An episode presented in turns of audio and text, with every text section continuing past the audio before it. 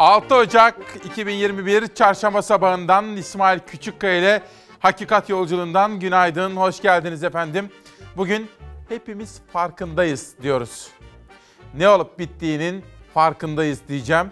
Şöyle bir dışarıya bakmanızı rica edeceğim. İnanılmaz güzel bir hava var dışarıda. Bakar mısınız manzaraya? Günaydın. Çalar Saat'e, Demokrasi Meydanı'na hoş geldiniz. Bugün ekonomiden siyasete, spordan magazine, hayatın her alanından haberleri sizlere aktaracağım. Bir son dakika gelişmesi vereceğim. Boğaziçi Üniversitesi'ne yapılan direktör atamasından sonra gündem değişti.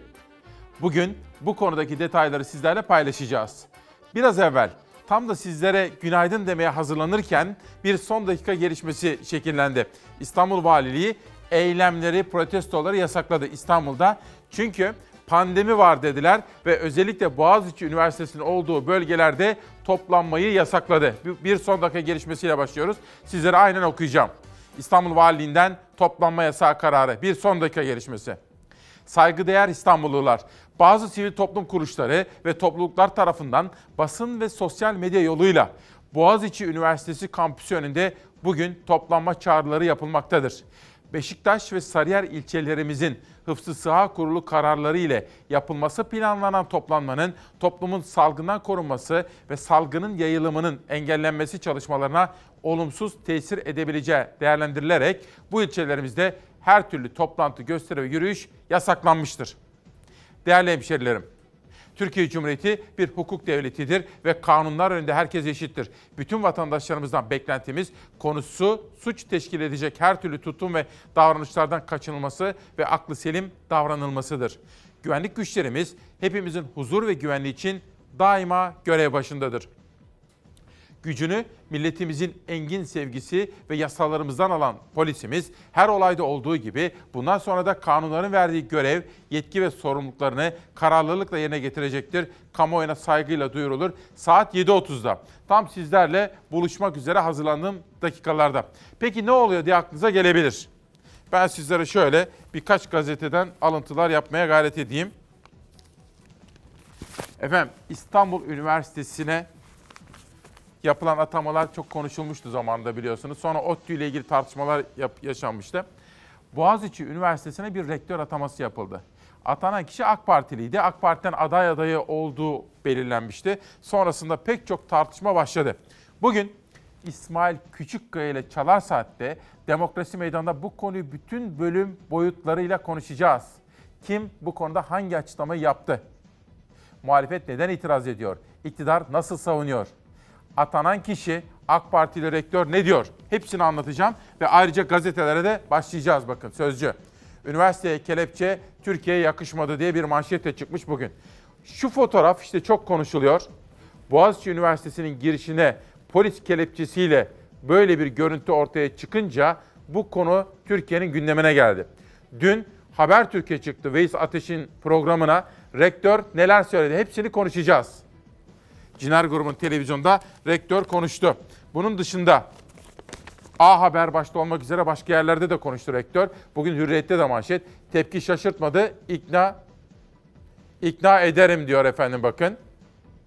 Ve bunun dışında hükümete yakın veya uzak bütün gazeteler bu konuları irdelemiş. Tarihi protesto, partizan rektör istemeyen öğrencilerin evleri basıldı. Akademisyenler de ayakta manşetiyle çıktık bu sabah. Ve Albayrak grubu biliyorsunuz kısa süre önce yayın yönetmenliği değişikliğine gitmişti. Üniversiteden elinizi çekin diye bir manşete çıkmış. Günaydın Türkiye.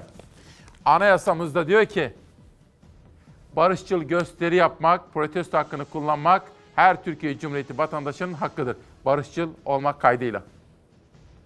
Üniversitenin kapısını polis kelepçesiyle niye kapattınız? Şimdi orada çok pratik bir şey var. E, çünkü kapı kırıkmış. Ve e, çok fazla şey olduğu için kapıyı tutturmak için kelepçe takmışlar. Bu sizin talimatınız mı? Hayır, bir Oradaki talimat. polis amiri. Evet, evet. Polis amirinin şeyi yani öyle bir pratik çözüm bulmuş. Anladım. Siz ne diyorsunuz buna? Ben Ya şöyle şimdi tabii ki yani Boğaziçi'li olmayan öğrencilerin bir güruh halinde Güney Kampüs'e girmeleri üniversitenin e, yani bu bir işgal eylemine dönüşebilir, camlar indirilebilir, e, 150 yıllık binalara zarar verilebilir. Bunun birçok şey olabilir. Bunu kontrol edemeyiz. O yüzden E, Boğaziçi öğrencileri tabii ki bunu bildiği için onların üniversiteye zarar vermeyeceğini bildiğimiz için hiçbir sorun yok. Kampüsün önünde herhangi bir şekilde öğrenci olmayanların girişini durdurmak amacıyla yer aldı. İçeride değiller. Yok, öyle bir şey yok. Ya bu kadar da fazla oldu. İstifa etsem mi acaba Yok canım niye istifa edeyim yani istifa edecek. Zaten e, zaman içerisinde biz birbirimizi tanıdıkça e, aslında ne kadar güzel verimli çalışacağımızı zaten birçok hocayla biz irt- irtibattayız. Öğrencilerle de irtibata girdikçe Dün gördüm kapınıza bir şey mühür, mühürlü bir şey. yok o doğru değil o başka bir şey. Öyle mi? Ha, onu kırıp girdiniz mi? Yok canım yok öyle bir şey. Ha, öyle bir şey hiç olmadı kapınızda. Yok hiçbir şey olmadı öyle. Şimdi bugün demek ki ana öykümüzde bu biraz ağırlıklı yer alacak. Çünkü İstanbul Valiliği'nin almış olduğu karar, rektör Habertürk'te neler söyledi, muhalefet, muhalefet partileri nasıl eleştirdi, iktidar mesela Mahir Ünal nasıl savundu. Bugün demokrasiyi konuşacağız, gösteri hakkını konuşacağız, anayasamız tarafından temin, alt, teminat altına alınan haklarımızı konuşacağız. Demek ki bu sabah yürüyüşümüzde, haber yolculuğumuzda ana manşetlerden birisi bu olacak. İki, korona ve aşı. Korona ve aşı konusunda sizlere Amerika'dan çok değerli bir bilim insanıyla buluşturacağım sizleri ve aşı konusunda merak ettiğim her şeyi ona soracağım. Demokrasi Meydanı'nda Amerika'dan bir değerli konuğum olacak. Hepimiz farkındayız. Gazeteleri okuyalım. Tabii ki ekonomi var ağırlıklı olarak. Esnafın ne kadar zorda olduğunu biliyorum. Turizm acenteleri yandık, bittik, mahvolduk diyorlar. Dertlerini duyurmak istiyorlar ve dertlerine derman olunmasını istiyorlar. Ve Sözcü gazetesiyle başlıyorum. Üniversiteye kelepçe Türkiye'ye yakışmadı. Türkiye Boğaz içindeki bu görüntüyü konuştu diyor. İşte bu konuyu bu sabah biraz daha detaylı olarak konuşmaya gayret edeceğim efendim. Bir sonraki gazete gelsin. Aynı olay. Tepki şaşırtmadı ikna ederim. Dün rektör pek çok gazeteciyle konuştu. A Haber'e konuştu. Habertürk'ün Ciner grubunun programına çıktı ve pek çok yerde de açıklamaları var. İşte bugün Hürriyet gazetesinden de bir röportaj yapmışlar. Olay rektör Nuran Çakmakçı'ya konuştu. Tepki şaşırtmadı ikna ederim. Boğaziçi Üniversitesi'nin atanması olay olan rektör Melih Bulu Hürriyet'e konuştu. Öğrenci ve hocaların kayyım rektör tepkisi dahil herkesin merak ettiği sorulara yanıt verdi. Mesela atanma şekli, intihalle ilgili eleştiriler alıyor. Yani bir çalıntı yaptı mı yapmadı mı eserlerini yazarken bu konuda neler söyledi? Bütün bunları da konuşacağız efendim. Böylece Sözcü ve Hürriyet'ten sonra bir sonraki gazeteye geçelim. Cumhuriyet geliyor. Tarihi protesto. Partizan rektör istemeyen öğrencilerin evleri basıldı. Akademisyenler de ayakta diyor. İşte üniversiteden gelen yansıyan fotoğraflar bu şekilde gazeteye yansımış. Bunun dışında bugün dedim ya korona ve aşı konusundaki gelişmeleri de aktaracağım. Arkadaşlarım sizler için dünden yani 5 Ocak 2021 Salı'dan 6 Ocak 2021 Çarşamba'ya geçerken meydana gelen en güncel rakamları derleyip toparladılar. Buyurun izleyelim. vaka sayıları, yeni hasta sayıları, ağır hasta sayıları düşmeye başlamıştı. Tabii yoğun bakımda yatan hastaların uzun ve meşakkatli tedavi süreci nedeniyle bunlar günlük ölü sayılarına hemen yansımıyordu. Ağır hasta sayımız azalmaya devam ediyor. Ağır hasta sayısındaki azalmaya bağlı olarak kayıplarımız da azalma eğiliminde. Azalma eğilimi olsa da koronavirüs nedeniyle hayatını kaybedenlerin sayısı hala yüksek. 5 Ocak'ta 194 hasta daha yaşamını yitirdi. 10 binin altına inen vaka sayısı ise test sayılarındaki artışla birlikte yeniden yükseldi. Dün 183 binden fazla kişiye test yapıldı. 14.494 kişinin test sonucu pozitif çıktı. Testi yaygın yapabilmek önemli. Oynamalar olabiliyor. E, bu noktada da özellikle e, vatandaşlarımızın kendilerine sağlık kuruluşları veya filyasyon ekipleri tarafından önerilen tedavilere uyumu çok önemli.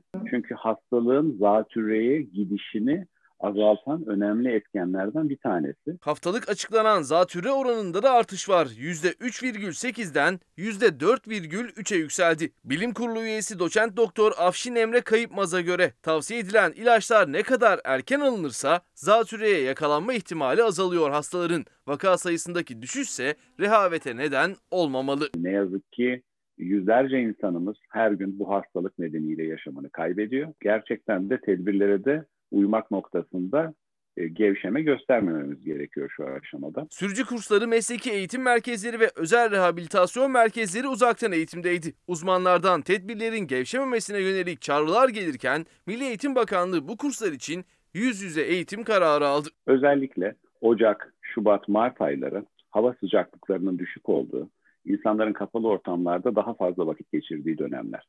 Özellikle bu kapalı ortamlarda ortam havalandırması da kötü ise hastalık kendine bulaşmak için fırsatı buluyor. Küçük sınıflarda bir sırada 3 kişi oturup korkarak sınavlara girdik.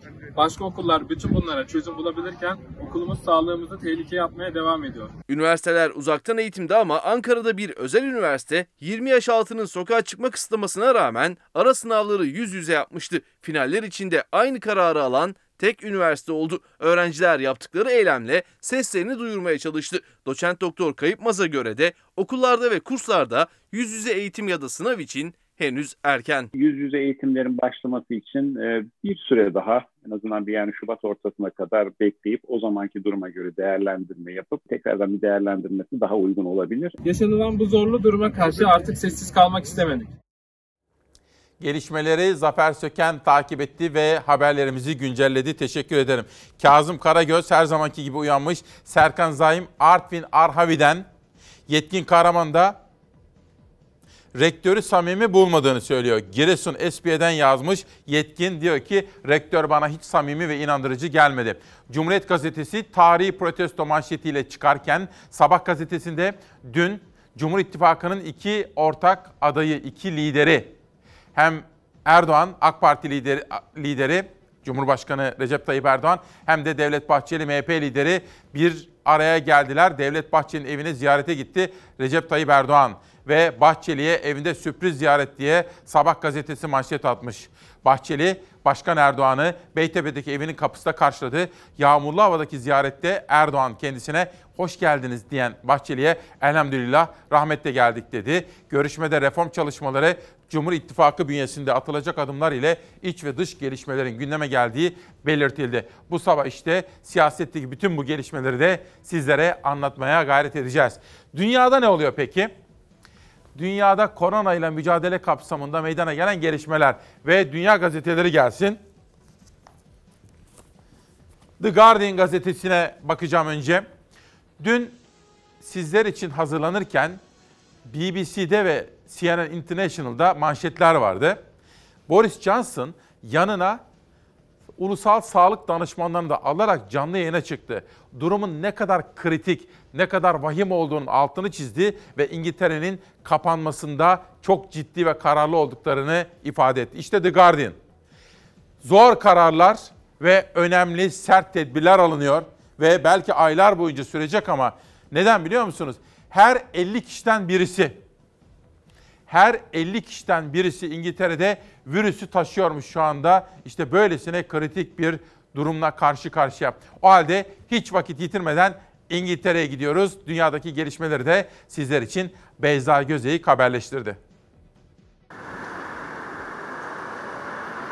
İngiltere virüsün yeni mutasyonuyla çok zor zamanlar geçiriyor. Nüfusun 1 milyondan fazlasının enfekte olduğu açıklandı. Karantina kararı sonrası Londra sokakları sessizliğe büründü. Almanya'da kısıtlamalar 31 Ocağı kadar uzatıldı. İnsanların evlerinden 15 kilometreden fazla uzaklaşması yasaklandı. İngiltere'de sağlık sistemi zor durumda. Hastanelerin kapasitesi doldu. Günlük vaka sayıları ilk defa 60 binin üzerine çıktı. 24 saat içinde 830 kişi virüs nedeniyle hayata gözlerini yumdu. Başbakan Boris Johnson, İngiltere nüfusunun %2'sinin enfekte olduğunu açıkladı. Şubat ortasına kadar sürecek kısıtlama kararıyla okullar yüz yüze eğitime ara verdi. İngiltere Maliye Bakanı perakende, konaklama, eğlence gibi sektörleri kapsayan dev destek paketini açıkladı. 4,5 milyar sterlinden fazla hibe verileceğini söyledi. Devreye giren karantina uygulaması sonrası boş Londra sokakları böyle görüntülendi. Salgının gücünü artırdığı Almanya'da da kısıtlamalar 31 Ocağı kadar uzatıldı. Yeni tedbirler de eklendi. İnsanların evlerinden 15 kilometreden fazla uzaklaşması yasaklandı. Ek tedbirlerle birlikte dışarıda aynı haneden olmayan sadece bir kişiyle görüşmeye izin verildi. Almanya'da muhalefet aşı programının yavaş ilerlemesi konusunda hükümeti eleştiriyor. Almanya Sağlık Bakanı Jens Spahn, yavaş ilerleyişin sebebi olarak öncelikli grupları gösterdi. Yaşlı bakım evlerinde uzun kontroller sonrasında aşılamanın gerçekleştiğini vurguladı. Almanya'da geçen hafta başlayan Pfizer-BioNTech aşısı şimdiye kadar 265 bin kişiye uygulandı. Bakın İstanbul Valisi Yerlikaya, Beşiktaş ve Sarıyer'de gösteri ve yürüyüşlerin yasaklandığını bildirdi. Boğaziçi Üniversitesi'ne yapılan rektör ataması ile ilgili eylem yapılacağına dair haberlerden sonra İstanbul Valiliği böyle bir karar verdi efendim. O da bugün ana gündem maddelerimizden birisi olacak. Bu arada Alper Alhat, Akhisar'dan benim güzel kardeşim yazmış. Günaydın. Kitabını da imzalayıp bizzat takdim etmiştin. Akhisar Ticaret Borsamızın kurucusu, Akhisar eşrafımızın değerli bir ismi Önder Yamenel abimizi kaybettik. Bugün defnedeceğiz diyor. Akhisar'ımıza buradan başsağlığı diliyorum. Korona olmamış ama yaşlılığa da dayalı bir rahatsızlıktan dolayı hayatını kaybetmiş. Akhisar'a da başsağlığı diliyorum. Sabahtaki Erdoğan-Bahçeli buluşmasından bir güne geçiyorum. En ufak tepkiye darbeci haftası. İktidara göre kendisine ve uygulamalarına itiraz edenler ya darbeci ya da terörist. Ülke tablosu ise tam tersini söylüyor.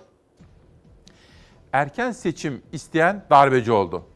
Erdoğan'ı eleştirmek devlete karşı işlenen suç kapsamına girdi. Dış politika tabu sayıldı. Yurttaşların geçinemiyoruz, işsizim haykırışları düzen bozuculuk sayıldı. FETÖ propagandası olarak değerlendirildi salgının kötü yönetildiğini söyleyip şeffaflık isteyenler hainlikle suçlandı. Üniversitelerini savunanlar terörist olarak yaftalandı. Toprağını, suyunu, yaşamı savunanlar yerlerde sürüklendi, gözaltına alındı. Barış ve demokrasi istemek terör suçu sayıldı diyor. Tüm yetkiler Cumhurbaşkanı'nda toplandı. Türkiye Büyük Millet Meclisi iç tüzüğü değiştirildi. Vekiller hakkında 850 dokunulmazlık dosyası açıldı. O hal sonrası en az 17 işçi grevi yasaklandı. Başta Ankara olmak üzere birçok ilde sokak eylemlerine kısıtlama getirildi. 6 binin üzerinde akademisyen, 125 bin kamu görevlisinin işine son verildi. Üniversitelerde rektör seçimleri kaldırıldı. Muhalefet belediyelerine el konuldu. HDP'li 65 belediyenin 48'ine kayyum atandı. 18 yıl boyunca 600'e yakın gazeteci tutuklandı diyor efendim. Bir Gün Gazetesi böyle bir bilançoyla okulların karşısına çıkmış. Bir de önlemek istediğimiz, mutlaka son vermek istediğimiz bir vahşetin haberi var sırada. Kadın cinayetlerini durduracağız platformu ve bütün sivil toplum önderleri, bütün toplum ayakta bu kadın cinayetlerini durdurmak zorundayız. Bıçaklayarak öldüren zanlı kısa sürede yakalandı. Evi terk eden eşini çocuklarının gözü önünde bıçaklayarak öldürdü. Türkiye'de yılbaşından bu yana 5 kadın erkek vahşetinin kurbanı oldu. 5 günde 5 kadın cinayetine tanıklık ediyoruz. Peki ne oluyor bu ülkede sorusunu artık sormanın zamanı geçmedi mi? Son acı haber Kocaeli'nin Kartepe ilçesinden geldi. Sevda K. bir ay önce şiddetli geçimsizlik yaşadığı eşi İsa K'dan ayrıldı. Üç çocuğunu da yanına alıp başka bir eve taşındı. Ancak eşi peşini bırakmadı. Eşinin yaşadığı eve giden İsa K. üç çocuğunun annesiyle tartışmaya başladı. Sonra da ardı ardına bıçakladı. Çocuklarının polisi araması üzerine de evden kaçtı. Hastaneye kaldırılan 33 yaşındaki Sevda K. tüm çabalara rağmen kurtarılamadı. Aldattığı için. Polis kaçan katil zanlısı kocayı kısa sürede yakalamayı başardı. İlk ifadesinde ayrıldığı eşini kendisini aldattığı için öldürdüğünü söyledi. Zanlı adliyeye sevk edildi. Eğitimden geçiyor yolumuz, zihniyetten de geçiyor yolumuz ve dilimizin değişmesinden geçiyor yolumuz. Hiçbir kadın öldürülmeyi hak edecek hiçbir hareketten sorumlu değildir. Çok vahim bir durumla karşı karşıyayız. Ve sizlerin yorumları. Alp Bey İzmir'den yazmış. Alp Kahraman Türk. Boğaz için atanan AK rektör Melih Bulu, siyasete CHP'de başladım. Daha sonra LDP'den teklif geldi. Onların gençlik teşkilatlarını yönettim. AK Parti'nin kurulduğu haberi gelince Sarıyer'de AK Parti'ye gittim. Her telden çalıyor sanki diyor. Ben dün bizzat izledim Veys Ateş'in sorularını. Veys doğrusu sorulması gereken bütün soruları sordu. Bravo diyorum meslektaşıma. Rektör beni çoğu konuda ikna edemedi. Biraz sonra nerede ikna oldum, nerede ikna olmadım sizlerle o konudaki görüşlerimi de paylaşmaya gayret edeceğim. Bir günden aydınlığa geçelim. Üniversite rektörünü üniversite seçmeli. USMER Genel Başkanı Utku Reyhan ilkesel tutum açıkladı. Ulusal Strateji Merkezi Genel Başkanı Utku Reyhan, Boğaziçi Üniversitesi Rektörlüğüne Profesör Doktor Melih Bulu'nun atanması üzerine yaptığı açıklamada rektörlerin üniversite tarafından seçilmesi ilkesinin uygulanması kışkırtmalarında önüne geçer dedi. Bakın Aydınlık Grubu yani Ulusal TV, Aydınlık Gazetesi ve İşçi Partisi şimdi bu konuda yani pek çok konuda hükümeti destekliyorlar. Özellikle FETÖ ile mücadele, emperyalizmle mücadele, PKK terörüyle mücadele gibi. Fakat bu konulardaki temel çıkışları da şaşırtıcı oluyor. Ne diyorlar? Üniversitelerde rektörler yani üniversiteyi yönetecekler üniversite tarafından seçilmeli. Doğrusu budur diyor ve bir sonraki gazeteye geçiyorum. Pencere. Pencerede Kılıçdaroğlu haberi var. Türkiye sivil darbenin içindedir. CHP Genel Başkanı Kılıçdaroğlu, parti genel merkezinde yeni yıla ilişkin değerlendirmelerde bulunduğu basın toplantısında gazetecilerin gündeme ilişkin sorularını yanıtladı. Kılıçdaroğlu, iktidar sözcülerinin eski Genelkurmay Başkanı İlker Başbuğ'un erken seçim kararı alınsaydı 1960 darbesinin olmayabileceği yönündeki sözlerinin kendisinin yaptığı erken seçim çağrısıyla ilişkilendirilmesine Cumhurbaşkanı Erdoğan'ın gündem oluşturamaması ve bu nedenle düşman arayışı içinde olmasına bağladı. Her türlü darbeye de karşı çıktıklarının altını çizdi Kılıçdaroğlu. İşte bu kitap. İpek Özbey, Cumhuriyet'te İlker Başbuğ'la bu kitap üzerine bir röportaj yaptı. Pazartesi günü sizlere o röportajdan alıntılar yaptım ve sizlere haberdar etmiştim. Avukatı İlkay Sezer diyor ki hiçbir şekilde müvekkilimin sözleri darbe anlamına gelmez. Benim müvekkilim ömrü boyunca demokrasiye inanmış bir isimdir diyor. Sözlerinin cımbızlanarak alındığını söylüyor. Peki ne olup bittiğini merak ediyorsanız, yani iktidar neden böyle yapıyor? Bu tartışmalar iktidarın işine mi geliyor? Gündem mi değişiyor? Ben bu konularda kısacık fikrimi naçizane sizlere söylemeye gayret edeceğim. Ama önce pandemiyle mücadele, ara verilen eğitim, uzaktan yapılmaya çalışılan eğitim, bu konuda fırsat eşitsizliği. Mesela Cumhuriyet'te bugün Deniz Yıldırım bu konuda gençlerin ne kadar da sıkıntılı bir süreç yaşadığının altını çizen bir yazıya imza atmış. Bir de sürücü kursları.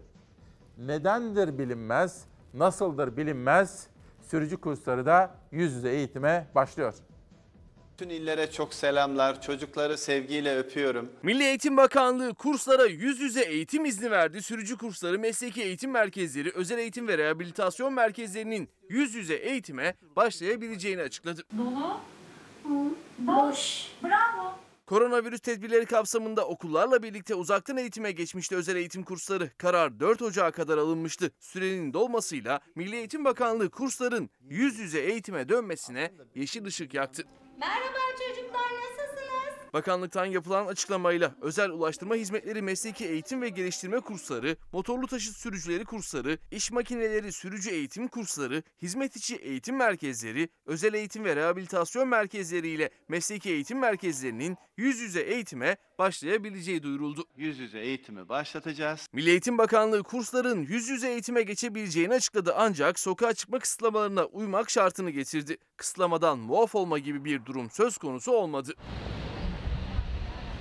Öte yandan özel eğitim kurslarında yüz yüze eğitime 15 Şubat 2021'de başlanması planlanıyor. Şimdi az evvel başladığımıza dönelim. Efendim bakın Ömer Çelik'i de dikkatle takip ettim, notlar aldım. Hem kaydettik. Şimdi iktidar ne ister efendim? İktidarlar ne ister? İktidarlar dikensiz gül bahçesi isterler. Ne demek? Kendi istedikleri konular gündeme gelsin isterler. Vatandaşın varsa derdi onlar konuşulsun değil, hayır. Alice Harikalar Diyarı'nda gibi. Medyaya düşen görev iktidar açısından bakılınca budur. Ama bakın Türkiye'de yıl 2023 ne darbesi kardeşim? İktidarları beğenmiyorsak nasıl değiştireceğiz? Örgütlenerek, çok çalışarak ve ittifaklar kurarak değiştirilecek iktidarlar. Seçimle gelen seçimle gidecek. Ve her iktidar değişecek. Demokrasi dediğimiz oyun böyle bir oyun. Ne darbesi? Kimse aklını peynir ekmekle yemiş değil artık. Kimsenin aklından darbe geçtiğini de zannetmiyorum. Ayrıca kadınların kılık kıyafeti, mini eteği, şortu, başında başörtüsü, türban kime ne? Kadın nasıl istiyorsa giyinir. Kime ne? Onun içine bakacağız, kalbine bakacağız biz. Yapıp ettiklerine bakacağız. Bütün bu tartışmalar geride kaldı efendim. Ama iktidar gündemi değiştirmek ve kutuplaşmadan medet ummak için özellikle ekonomideki sorunlar konuşulmasın diye böylesine bir kutuplaşma siyaseti izliyor mu acaba diye soruyorum. Ne dersiniz? Çok çarpıcı bir yazı. Aklıma ne geldi biliyor musunuz? FETÖ'cülerin Gezi Parkı eylemlerinde o çadırları yakanlar vardı ya kim yakmıştı acaba provokatif eylemler? Toygun Atilla çok başarılı bir meslektaşım. Namuslu dürüst gazeteci bakın. Polis şefleri de itiraz etti. Hürriyetten okuyorum. Üniversiteye, kelepçeye polis şefleri de itiraz etti. Gösteriler sırasında Boğaziçi Üniversitesi'nin kapısına vurulan o kelepçe üst düzey emniyet mensuplarını da kızdırdı. Acaba provokasyon mu var burada? Bütün bunları da düşünmemiz ve sorgulamamız gerekiyor. Bir de kuraklık haberi vardı. Dün İstanbul Belediye Başkanı İmamoğlu'nun bir açıklaması. Kanal İstanbul tepkisi. İstanbul'un iki büyük sorunu var diyor Ekrem İmamoğlu. Bu sorunlardan birisi kuraklık. Bütün Türkiye'nin yaşadığı gibi İstanbul'da da kuraklık sorunu var. İkincisi bütün Türkiye'nin yaşadığı gibi İstanbul'da da deprem sorunu var. Bu iki temel sorun ortada böylece dururken, çözüm beklerken Kanal İstanbul'u biz yapacağız demek neyin nesidir diyor Ekrem İmamoğlu. Çünkü gerçekten de işte Bursa'dan Edirne'ye, İstanbul'dan İzmir'e kadar memlekette ciddi bir su sorunu, ciddi bir kuraklık riski var. Her gün camilerde yağmur duası yapılıyor. Şu anda çiftçiler su sulayamıyor. Kuraklık yaşanıyor. İçme suyunun yanında e, tarımsal sulama açısından da ciddi problemler ortaya çıkacaktır. Barajlar teker teker kuruyor, musluktan akacak suyumuz hızla azalırken tarımsal sulamada büyük tehlike altında. Üretimimizi ciddi manada et- etkileyecek e, ve istediğimiz e, üründen istediğimiz verimi elde edemeyeceğiz. Yurttan kuraklığa dair endişe veren haberler gelmeye devam ediyor. Kuraklık tarımsal üretimi etkilemeye başladı. Ürünün verimi de düştü, çiftçinin kazancı da. Çiftçinin zaten kuraklıktan sıkıntısı vardır. Bir de barajın e, su seviyesi düşünce sulama da bu sene kıs- kısıtlı oldu. Onun için e, vahim bir tablo var yani şu anda köylü için. Edirne'nin içme suyunu karşılayan barajlardan biri Kayalıköy'de su seviyesi %6'ya düştü. Kayalıköy mahallesinin muhtarı Cengiz Yürekli bu hafta içinde beklenen yağışların çiftçiyi umutlandırdığını söyledi. Trakya'da son günlerde yağmur yağdı ancak kuraklığın açtığı yara birkaç günlük yağmurla kapanacak gibi değil. Yağışlar sadece e, ekinlerimize can suyu verdi. E, Şu anda ekinlerimiz çok güzel. E, Hiçbir etkisi barajı olmadı. Edirne'de ise son yağışlarla Meriç ve Tunca nehirlerinin debisi yükseldi. Nehrin debileri şu anki iki ay öncesine göre yükselmiş ama yeterli seviyede değil. İstanbul'da da durum her geçen gün daha kritik hale geliyor. Barajlardaki su seviyesi ortalaması %19,79 ile son 15 yılın en düşük seviyesinde. İstanbul'u besleyen barajlardan Ömerli'de doluluk oranı %16'ya düştü. Barajın kuruyan kesimlerindeki su öbeklerinde mahsur kalan yavru balıkları kurtarmak için gönüllüler ve Pendik Belediyesi yetkilileri zamanla yarıştı. Ömerli Barajı sevdalıları ekibi olarak işte geldik gönüllü olarak e, balık yavrularını ölmekten kurtarıyoruz. Geleceğimize sahip çıkıyoruz yani. Suyun olmadığı yerde hayat olmaz. Suyun olmadığı, yağmurun yağmadığı bir başka bölge ise Güneydoğu Anadolu bölgesi. Mardin'de aylardır yağmur yağmıyor. Kızıltepe Yüksekokulu'nda görevli doçent doktor Yusuf Doğan bir süre sonra evlere verilen suyun belirli aralıklarla kesilebileceğini söyledi. 24 saat e, su verilen e, evlerde bu oran ister istemez su kıtlığına bağlı olarak azalacaktır. Bu işte atıyorum günde e, belli saatlerde belli aralıklarla su verilmeye başlanılacaktır. Yağmurun kuvvetli sağanak şeklinde değil, düzenli ve zamana yayılacak şekilde yağması da önemli. Yağışın e, düzenli bir şekilde yağması da önemli. Birden işte su yağışları fazla olduğu zaman yağışların bunların toprak içerisine girmesi de sorun olacak. E, çünkü sıra bunların sonucunda işte seller oluşacak. Susuzluğun ayak sesleri her geçen gün daha çok duyulur hale geliyor. Su tasarrufu ve tarımsal sulamada etkin bir planlamaysa artık bir mecburiyet. Bütün insanlığın öngördüğü bir şeydi ama e, şey aldık mı hani tedbir aldık mı? Hayır. Aynı şekilde suları kullanmaya devam ettik. Dolayısıyla başımıza gelecek yani. Bu da bir Ezgi Gözeger haberiydi. Susuzluğun ve kuraklığın tehlikenin ne kadar büyük olduğunun hepimiz farkındayız. Bugünkü manşetimiz, manşeti de söyleyeceğim. Manşet etiketi bugün Nihal Kemaloğlu'ndan aldım. Dün tartışıyorduk gündemi konuşurken. Bir açıklama vardı. Hiçbirimiz farkında değiliz şeklinde. Biz de konuşurken konuşurken hepimiz farkındayız manşetini attık. Biraz sonra Zeray Kınacı ile birlikte yaptığımız gazetede de Boğaziçi Üniversitesi'ne dair atılan o tweetlerle ilgili manşetler var efendim. Bugün 6 Ocak'ta Turan Uyar bizim hocamız Turan Uyar hocamız da bugün doğum günü kutluyor. Onun şahsında 6 Ocak doğumları biz de selamlayalım. Pencereden Türk Gün'e geçiyorum.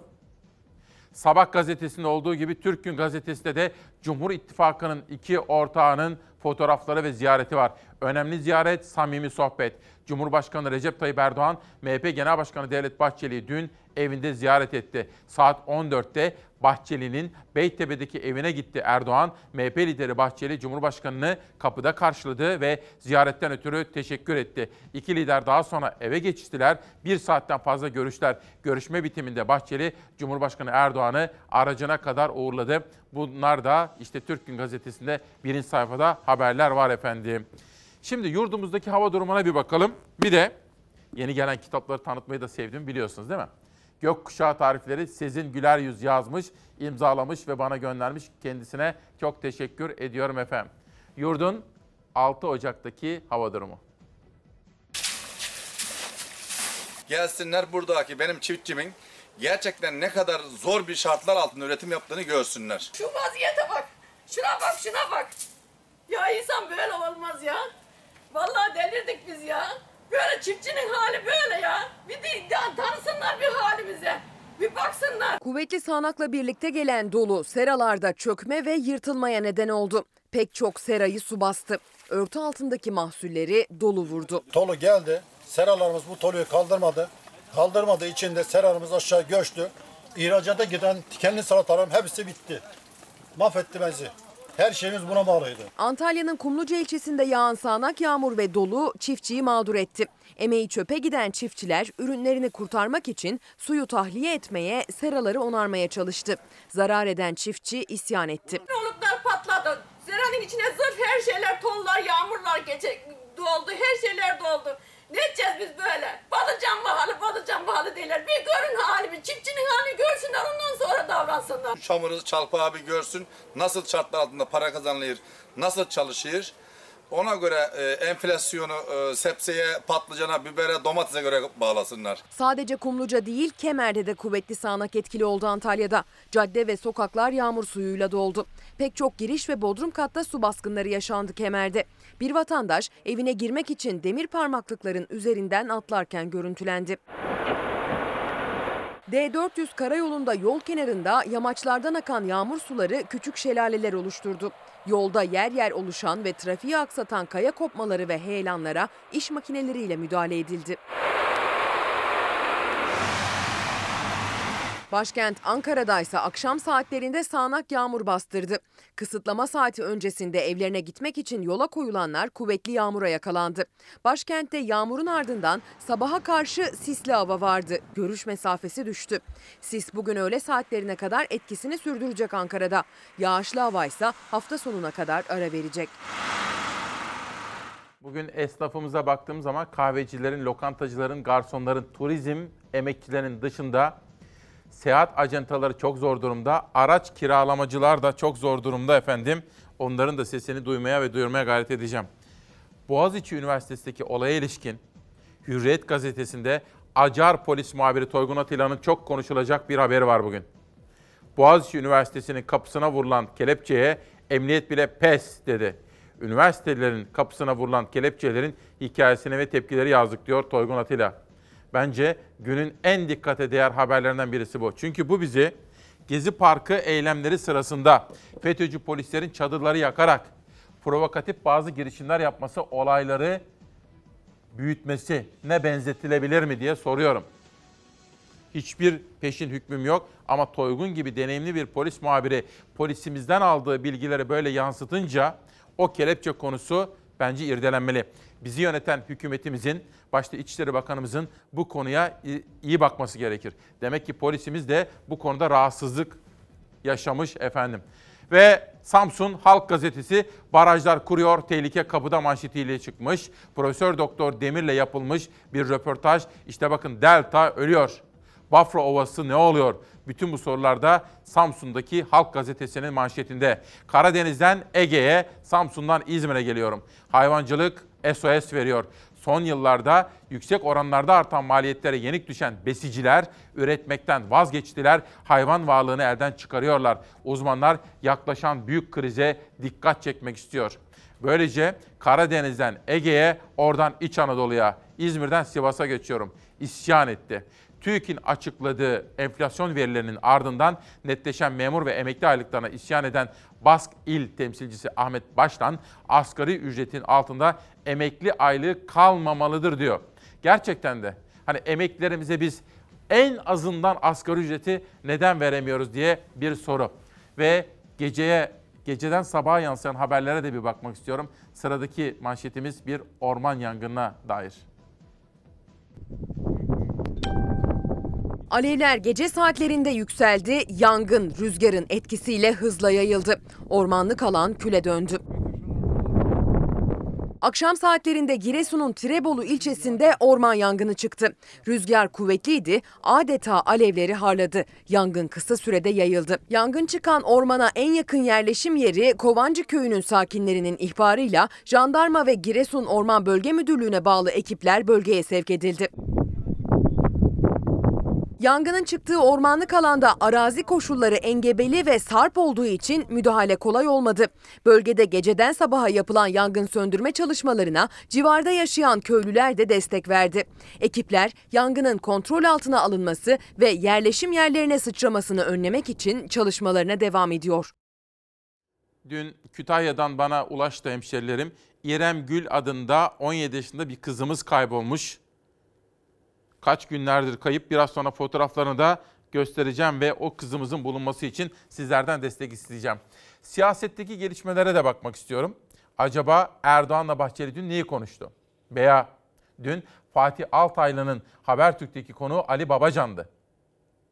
Deva Partisi lideri pek çok konuda açıklamalarda bulundu. Ben de izledim ve notlar aldım. Mesela parlamenter sisteme geçeceğiz ama bunun yol haritasını hazırlamamız gerekiyor dedi. Çünkü bu sistem Türkiye'yi batırıyor dedi Ali Babacan. Tek adamlık yaratıyor dedi. Bu sistemden kurtulmak için ama ne yapmamız gerektiğini detaylı olarak çalışıp alternatifler üretmemiz gerekir dedi. Yeni çıkan kitaplara şöyle bakalım. Sercan Avcı'nın yeni çıkan kitabı elime geçti. İmzalayarak göndermiş. Çok teşekkür ediyorum. Estağfurullah. Basınımızı ve Türkiye'mizi temsil etmeye gayret ediyoruz. Çok teşekkür ediyorum. Ali Babacan dün neler söyledi?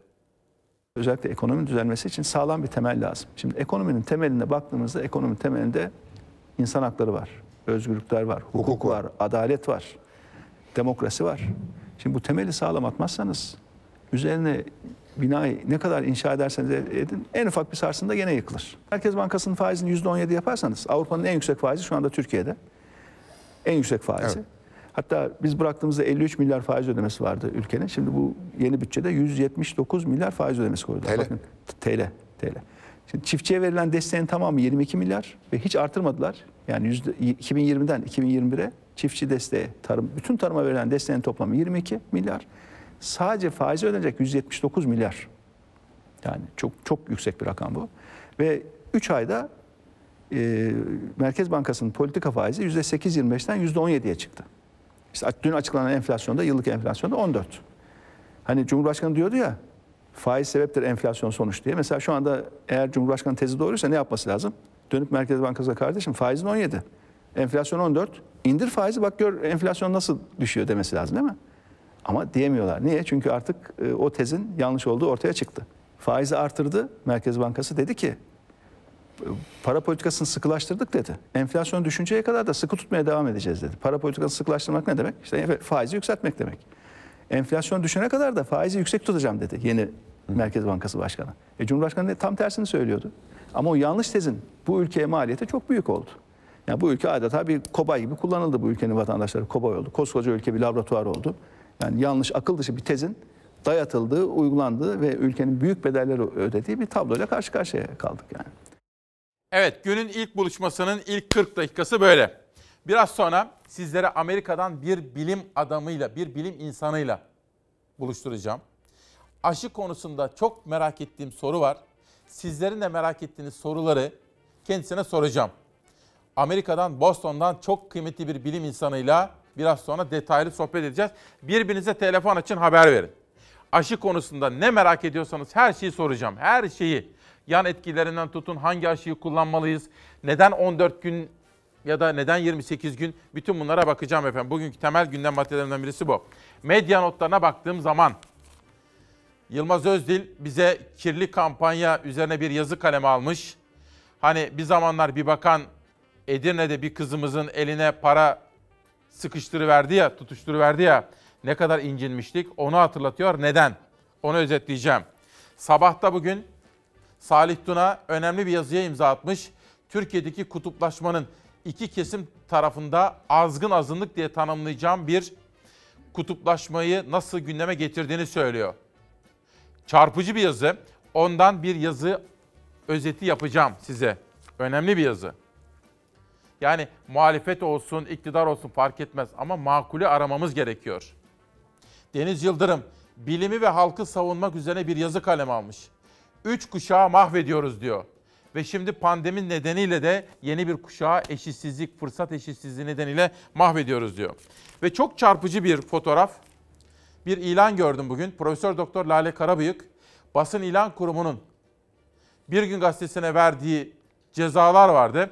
O cezalardan sonra dayanışma fotoğrafları ve sayfaları yer almaya başlamış. Bence günümüz Türkiye'si açısından kaygı verici bir durumdur diye düşünüyorum efendim. Şimdi bana müsaadenizle bir fincan sade kahve.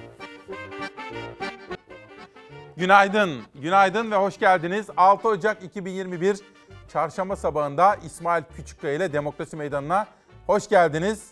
Günün hava durumu.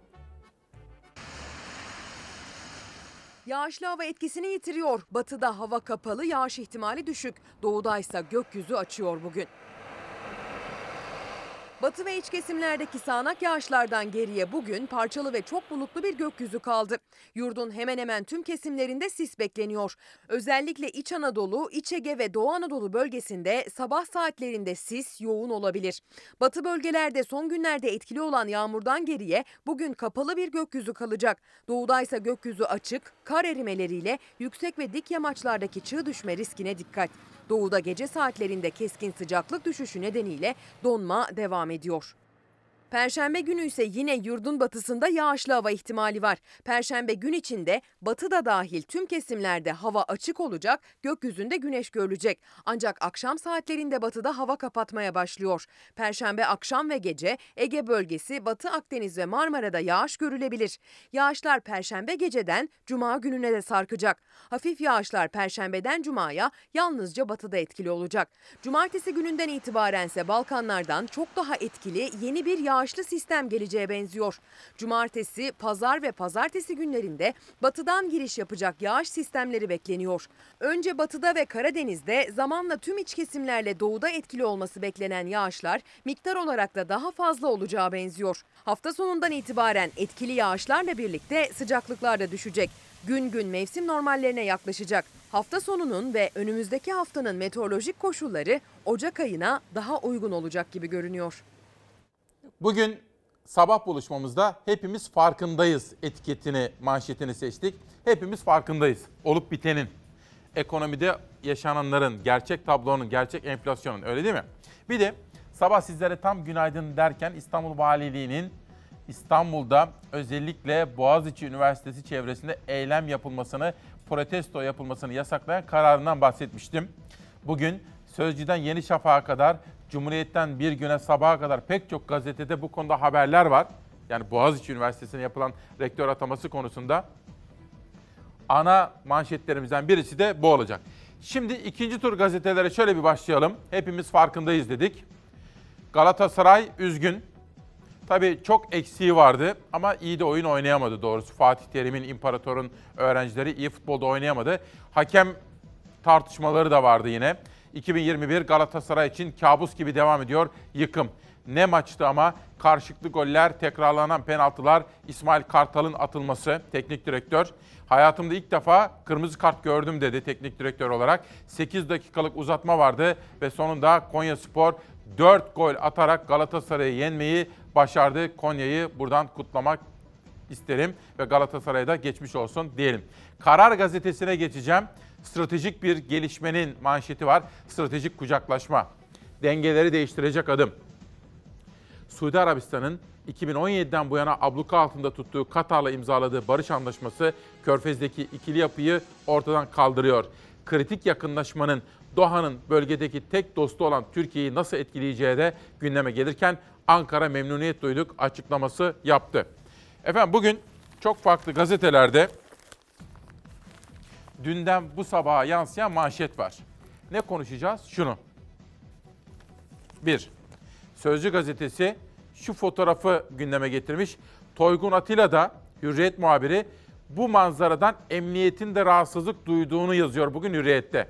Sözcü, üniversiteye kelepçe Türkiye'ye yakışmadı derken hükümeti destekleyen bir gazetede bir manşet. Hürriyet'ten tepki şaşırtmadı, ikna ederim diyor. Dün A Haber'e konuştu. Haber Türkiye konuştu. Bugün de Hürriyet'te manşetleri var. O olay kişi, rektör, AK Partili bir isim. Açıklamalarından haberler yapıyorum. Cumhuriyet Gazetesi tarihi protesto manşetiyle olup biteni okuyucusuna aktarmış. Partizan rektör istemeyen öğrencilerin evleri basıldı. Akademisyenler de ayakta. Albayrak grubu yine hükümeti destekleyen bir gazetede Yeni Şafak'ta üniversiteden elinizi çekin diyor. Muhalefet yine sokak eylemleri peşinde diye olup bitenleri bu açıdan ele almaya çalışmış. İşte Türkiye'nin 2021 Ocak ayındaki gündemi.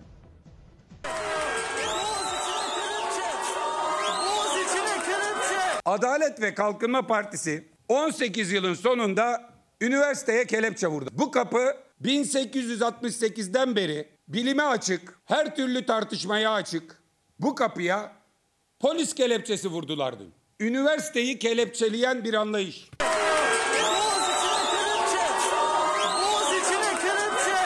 Üniversite kapısının kelepçelenmesi Türk siyasi tarihinde bir dönemdir.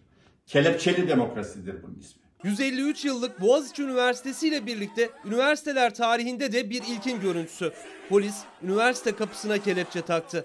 Emniyetten açıklama yok, iktidar cephesinden de. Ama Cumhurbaşkanı kararıyla Boğaziçi'ne atanan rektör Melih Bulu o kelepçeyi savundu. İlginç bir gerekçe sundu. Çünkü kapı kırıkmış. Kapıyı tutturmak için kelepçe takmışlar. Polis amirinin şeyi yani öyle bir pratik çözüm bulmuş. Üniversitelerine Cumhurbaşkanı kararıyla rektör atanmasını kayyum rektör istemiyoruz diyerek protesto için üniversite önünde toplanan öğrenciler, akademisyenler kapalı olan üniversitenin demir kapısını zorlayarak açtılar. Protesto devam ederken kapı tekrar açılmasın diye polis bugüne kadar görülmemiş bir yönteme başvurdu. Kelepçe kullandı. Üniversite kapısına kelepçe taktı. O görüntü gündeme oturdu.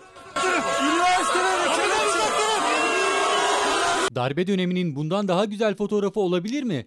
Kelepçe vuruyorsunuz kapıya. Bu kelepçe Recep Tayyip Erdoğan'ın zihninde takıldı önce. Adamın üniversiteye bakışı, yaklaşımı bu. Hepimizi dünyaya rezil ettiniz. Bu ayıp AK Parti'nin ama bu üniversite hepimiz. Polis orada doğrusunu yaptı. Çünkü bu boğaz içinden olmayan insanların oraya girmesi bir filin züccaciye dükkanına girmesi gibi olacaktı. Dün şehir bugün Boğaziçi. Şehri kapattınız, Boğaziçi'ni kelepçelediniz. Ne yazık ki siz artık sadece yıkmayı biliyorsunuz. Muhalefet üniversite kapısına kelepçe vurulmasından, o görüntüyle Türkiye'nin anılmasından rahatsızlığını dile getirdi. Kelepçeye tek savunma eski AK Parti milletvekili aday adayı yeni Boğaziçi rektörü Melih Bulu'dan geldi. Bu kelepçeyi takan 2021 yılında Türkiye'den bu fotoğrafı dünyaya servis edene yazıklar olsun. Bir güruh halinde Güney Kampüs'e girmeleri üniversitenin e, yani bu bir işgal eylemine dönüşebilir, camlar indirilebilir, e, 150 yıllık binalara zarar verilebilir. Bunun birçok şey olabilir. Bunu kontrol edemeyiz. O yüzden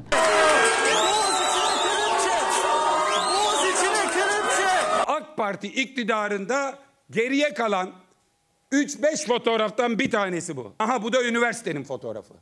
Üniversiteye kelepçe taktınız siz. Rektör Melih Bulu kapı kırıldığı için kelepçe takıldı. Polis doğru olanı yaptı dese de emniyetten bir açıklama yok. Ancak protestoya katılan 17 kişinin gözaltına alındığı bilgisi paylaşıldı. Gözaltına alınanlardan sadece ikisinin Boğaziçi öğrencisi olduğu açıklandı. Şimdi bir arkadaş beni eleştiriyor. Adını vermeyeyim. Diyor ki eline ne geçiyor bu haberleri verince diyor. Bir iki de hakaret cümlesi var. Güzel kardeşim elime bir şey geçeceğinden değil. Memleket kurtulsun diye. Memleket hatalarından arınsın. Gerginlikler son bulsun diye. Gerçekleri görmezden gelerek olmuyor bunlar. Gerçekleri göstere göstere doğru yolu da beraber bularak bunu yapacağız. Erdal, emeklilikte yaşa takılanlar adına bir mesaj yollamış. Günaydın Can demiş. Demet Hanım, toz koparanda ne oldu bilmiyorum. Mağdur olmuşlar. Abi ismimi çok özür diliyorum. İsmimi gizle diyor. Onu geçelim. Giresun'la ilgili bir mesaj. Giresun Şehir Hastanesi'nin el, el altından alımlar yapılıyor diyor. Adını gizlemiş olalım. Bir başkası İlkay Şimşek. Sabah 8 hava buz gibi 4 derece. Üzeri temiz giyimli bir kadın her sabah olduğu gibi bugün de çöpü karıştırıyor. İşine yarayanları torbasına dolduruyor. Birileri görmese de duymasa da hepimiz farkındayız diyor.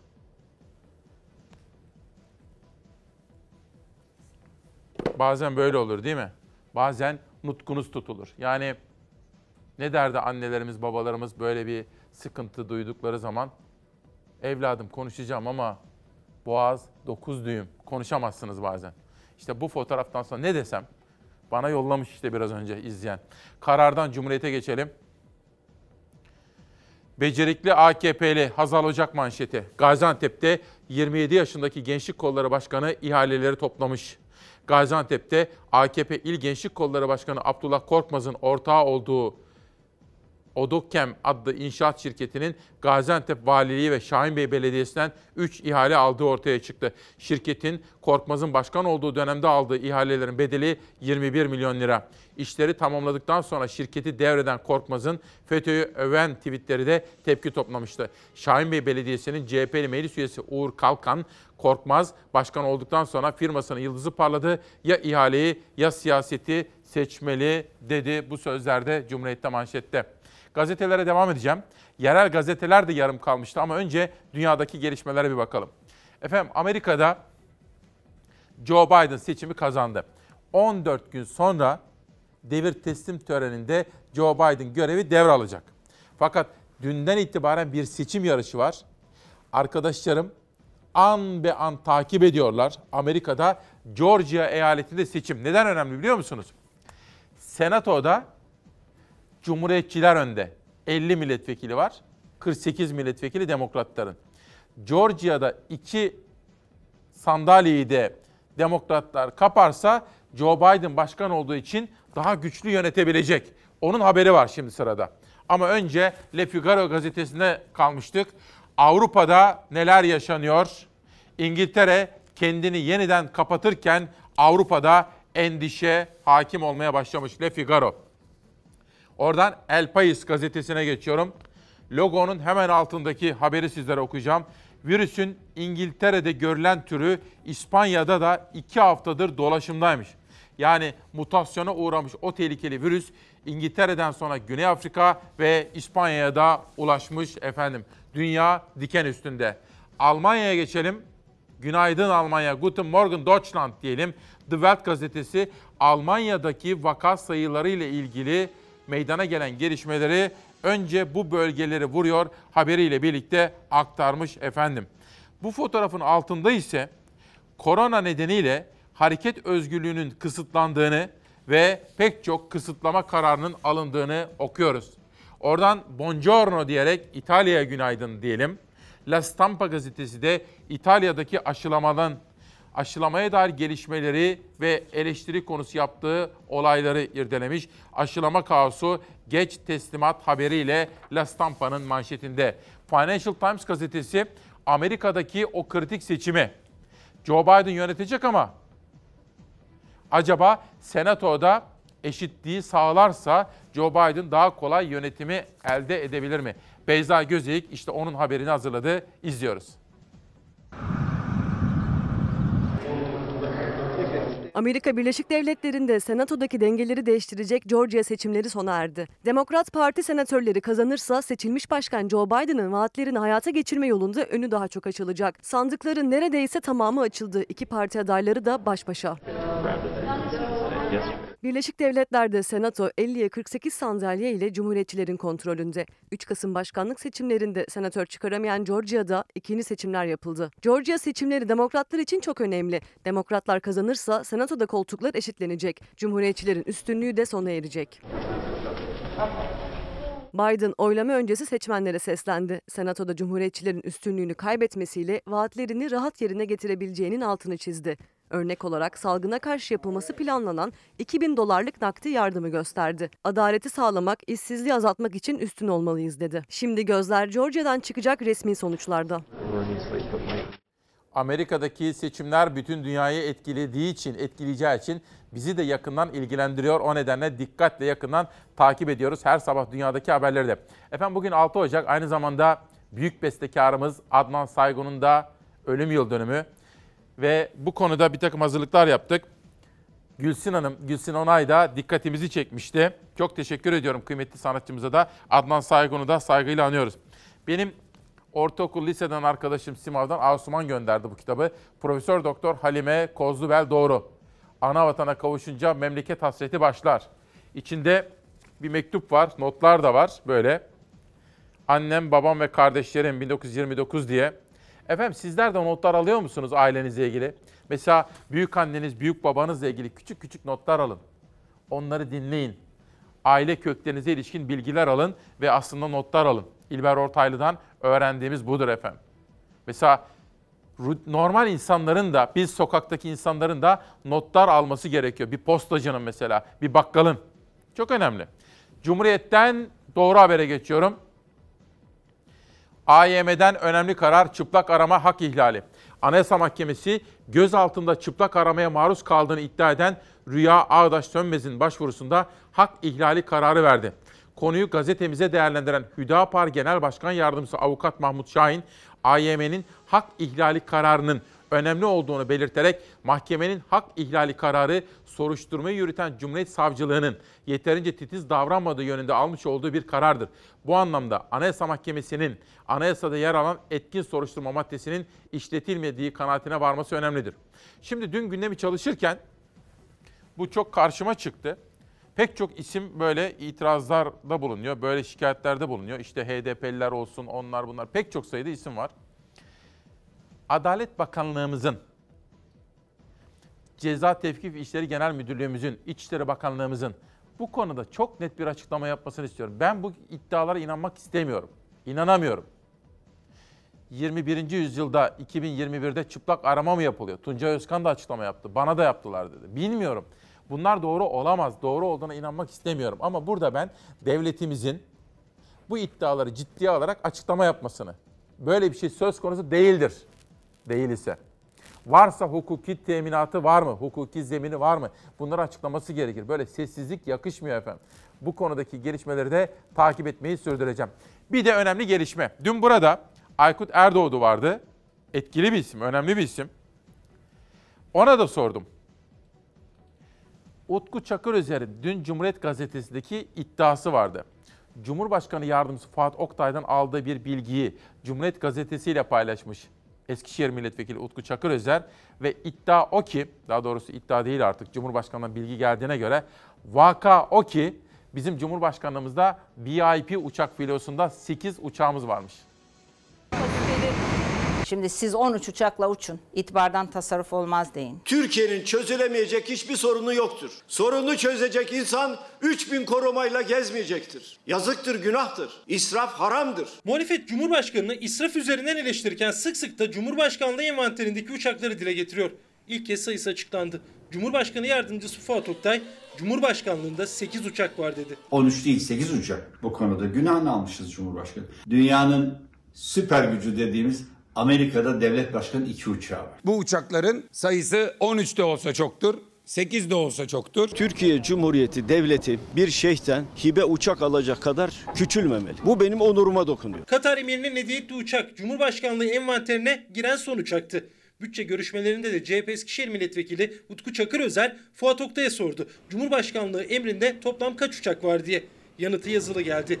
Cumhurbaşkanlığında 8 uçak olduğu bilgisi ilk kez paylaşıldı. emeklimize, memurumuza işte tek haneli rakamlarla e, zam verebildiğimiz bir dönemde sadece Cumhurbaşkanı'nın 8 tane makam uçağının olması israf e, olduğunu, biraz savurganlık olduğunu düşünüyorum. 8 uçağı olan bir sarayda oturan bir devlet başkanı millete acı reçete tavsiye ediyor. Saray tok, millet aç. Böyle bir düzen olabilir mi? Muhalefet yabancı devlet başkanlarıyla kıyasladı. Türkiye'deki ekonomik tablo üzerinden eleştirdi. 8 uçak israfın belgesi dedi. Her birinin tek bakımının 800 bin dolar olduğu, 13 milyon e, dolarlık bir bakım yapıldığı yönünde haberler çıktı. Ve bunlara bu doğrudur, bu yanlıştır şeklinde bir yalanlama da yapılmadı. Putin, Rusya devlet başkanı. Bir uçağı var ama 292 kişiyle birden uçuyor. Bizim Sayın Cumhurbaşkanımız 8 uçağıyla tek başına uçuyor. Eleştiriler karşısında kurmayları da sessiz Cumhurbaşkanı Erdoğan'da. Gün içinde programında görünmüyordu ama Cumhur İttifakı ortağı Bahçeli'ye sürpriz bir ziyaret gerçekleştirdi. İki lider Devlet Bahçeli'nin evinde yaklaşık bir saat görüştü. Şimdi Evrim Hanım bu arada Ankara büromuza bir teşekkür edeyim. Bu kadar emek harcıyorlar. Engin de güzel haber hazırlamış orada. Önemli. Başta Tülay, Ankara temsilcimiz, Ankara büromuzun fedakar çalışkan ekibini de buradan sevgiyle, sa- saygıyla selamlıyorum. Evrim bir gazetecilikle ilgili mesaj yollamış bana. Dün Serdar Akina'nın yazısından bahsetmiştim size. Daha doğrusu Aytunç Erkin'in yazısından. Her ikisiyle de konuştum. Hani bir iddia vardı. Erdoğan çok kızmış Serdar Akinan'a. Böyle boğazını böyle hafif tutmuş. Demiş ki niye aileme küfrettiriyorsun?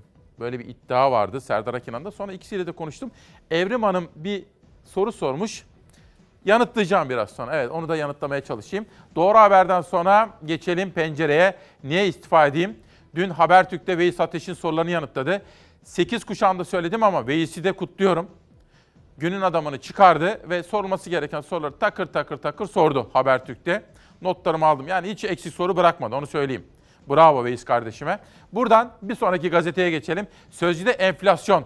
O kelepçe nereye takılmalı? Enflasyona. Asıl bu kelepçeyi enflasyona takın diyor. TÜİK'in %14.6 dediği yıllık enflasyon çarşı pazarda %30'lara dayanıyor. Asıl bu kelepçeyi enflasyona takın demiş Sözcü gazetesi editörleri. Aşı konusunda Amerika'dan, Boston'dan bir değerli bilim adamını sizlerle buluşturacağım. Zaman zaman onun bilgilerinden sizlere aktarmalar yapıyorum. Amerika'dan bağlanacak her şeyi merak ediyorum. Merak ettiğim her şeyi de soracağım. Siz bu haberi izlerken birbirinize telefon açın lütfen. Herkes izlesin istiyorum aşıyı. Aklımızda ne varsa yani aşı olayım mı olmayayım mı? Hangi aşıyı olayım? Aşının yan etkisi var mı? Peki aşı oldum diyelim. Hadi geldi. Aşı oldum. Beni ne kadar koruyacak? Bütün bunları kendisine soracağım efendim. Ama önce şu kitabı da tanıtayım. İlker Başbuğ'un olay kitabı işte bu. Birkaç gündür kıyamet kopuyor. Türkiye Cumhuriyeti'nde güç odaklarının mücadelesi ve önce esnafın sesini duyacağız. Araç kiralamacıları da dertliyiz diyorlar. Tıpkı turizm ajantaları olduğu gibi. Onları duyacağız. Dönüşte Amerika'ya gideceğiz. İçerisinde bulunduğumuz bu pandemi döneminde tüm sektörlerdeki esnaflarımızın olduğu gibi oto kiralamacı meslektaşlarımızın da dönem içerisinde yaşanan kısıtlamalardan ve yasaklamalardan dolayı ağır yaralar aldığı apaçık ortadadır. Birçok meslektaşımız bu dönem içerisinde araçlarını kiraya veremediği ve finans kuruluşlarından alınan araç kredilerini ödeyemediği için araçlarını satmak zorunda kalmış. Çoğu esnafımız ekonomik tasarruf amaçlı kepenk indirmiş. Hatta son bir yıl içerisinde çok acıdır ki bu eski meslektaşlarımız da dükkanını komple kapatmak zorunda kalmıştır. Biliyoruz ki ve hissediyoruz ki devletimiz her daim bizim yanımızda. Lakin bu süreçte ödenmesi ve yapılması gereken masrafları, araç vergileri, muayeneleri ve bakımları yeni geldi. Ofisimizin kirasını dahi bankalardan kredi çekip ödeyebildik. Biz araç kiralamacılar olarak diğer esnaflarımız gibi bizim de sesimizin duyulmasını, bizlerin de feryadına cevap verilmesini temenni ediyoruz. Ne olur sesimizi duyun Sayın Cumhurbaşkanım. Bu sektör batıyor. Esnafın sesini duymaya çalışacağım. Turizm ajantalarının sesini de bu şekilde sizlere duyuracağım. Ama Evrim Hanım, bu arada Amerika'ya bağlanacağız ama Evrim Hanım bana bir soru sormuş. Efendim şöyle bakın ben şimdi özgür bir gazetecilik yapmaya gayret ediyorum. Elimden geldiği kadar imkanlar çerçevesinde. Ama ben şanslıyım. 13 yıl boyunca Akşam Gazetesi'nde de böyle çalıştım. Hani dün Serdar Akenan'ın yazısı üzerinden de Evrim Hanım bana bir soru sormuştu. Aytunç Erkin'in yazısı üzerinden, Serdar Akenan'ın kitabı üzerinden. Şöyle söyleyeyim bakın sadece şunu ifade edeyim. Gazeteyi yönetmekle görevli olduğum dönemde iki Ankara temsilcisi seçmek zorunda kaldım. Çünkü bir boşluk ortaya çıktı. O zamanın patronu Mehmet Emin Kara Mehmet. Bakın düşünün hiç böyle bir şey tahayyül edebilir misiniz? Ben Mehmet Emin Bey'e sormadım bile. Önce Çi- Çiğdem Toker kardeşime teklif ettim. Kabul etti. Ankara temsilciliğimizi yaptı. Çok da başarılı yaptı. Sonra hayaliydi Cumhuriyet'e geçti. Bakın ben kendim Ankara temsilcisi seçtim bir yayın yönetmeni olarak. Ya patrona sormadım. Ankara temsilciliği ki öyle bir görevdir. Ondan sonra Utku Çakır Özer'e teklif ettim. O da kabul etti. Hani özgürce yayın yapmaktan daha kıymetli hiçbir şey yoktur. Evrim Hanım'a da bu sorusunu böyle yanıtlamış olayım. Şimdi Amerika'ya Boston'a gidiyoruz. Emrah Altındiş, değerli bir bilim insanı. İyi akşamlar. Nasılsınız Emrah Hocam? İyiyim İsmail Bey, çok teşekkür ederim. Siz nasılsınız? Sağ olun. Mavi ne kadar güzel yakışmış. Çok sağ olun. Burada gece, şimdi sizde gündüz bütün Türkiye'ye hem günaydın hem de yeni yılda umarım güzel haberler vereceğiz. Çok sağlıklı, mutlu bir yıl diliyorum hem size hem de tüm Türkiye'ye. Çok merak ettiğim konular var Emrah Hocam. Şimdi siz aşı konusunda uzun yıllardır çalışıyorsunuz. İtalya'da başladınız. Önce birazcık bir anlatır mısınız bana? İtalya, ondan sonra Amerika, Harvard'da görev yapıyorsunuz. Sizi bir Türkiye tanısın. Tabii ben aslında üniversiteyi Ege Üniversitesi'nde bitirdim. Biz de İzmir Karşıyaka'da yaşıyorduk. Annem babam hala oradalar. Ege'yi bitirdikten sonra yüksek lisans için ODTÜ'ye gittim. Orada e, Profesör Doktor Gülay Özcengiz hocamın laboratuvarında çalıştım. Aynı esnada da Hıfzı Sağ Aşı, e, e, Aşı Üretim Enstitüsü'nde çalışma imkanım oldu bir dönem yüksek lisans deneylerim için. E, Türkiye'de aşı alanında en ünlü, en iyi hocalardan Erkan Özcengiz Hoca da hocamdı. Evet. Sonra ben gönlümü aşılara kaptırıp İtalya'ya gittim. Orada Bologna Üniversitesi'nde doktoramı yaptım. O esnada Pasteur Enstitüsü'nde de kurslara katıldım. Ardından da postdoc çalışmalarım için Harvard Tıp Fakültesi'ne geldim. 7 yıl burada postdoc yaptıktan sonra 2 senedir de Boston College'da kendi laboratuvarımı kurdum. Bu esnada orada laboratuvarımı kurarken Harvard Üniversitesi'nde de hala öğretim üyesiyim. Bu şekilde mikroplar üzerine çalışmaya devam ediyorum. Harika, çok güzel.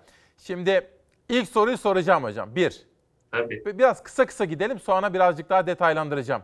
Aşı olacak mıyız? Aşı mutlaka olacağız. Hangi aşı olacağız? Ee, çalışan hangi aşı varsa, faz 3 çalışmasında hangi aşı çalıştığını kanıtladıysa, güvenli olduğunu kanıtladıysa o aşıyı olacağız. Şimdi dünyada, Amerika'da biliyorsunuz Pfizer ve Moderna aşıları yapılmaya başlandı. Avrupa Birliği'nde Pfizer ve aşısı yapılıyor. İngiltere'de AstraZeneca yapılıyor. Bu aşıları ya olacağız. E, bu Türkiye'ye gelen, Çin'den gelen Sinovac aşısının sonuçları da çok olumlu, ilk sonuçları. Onun faz 3 çalışması tamamlanınca o da olumlu gelirse onu da rahatlıkla olabileceğiz.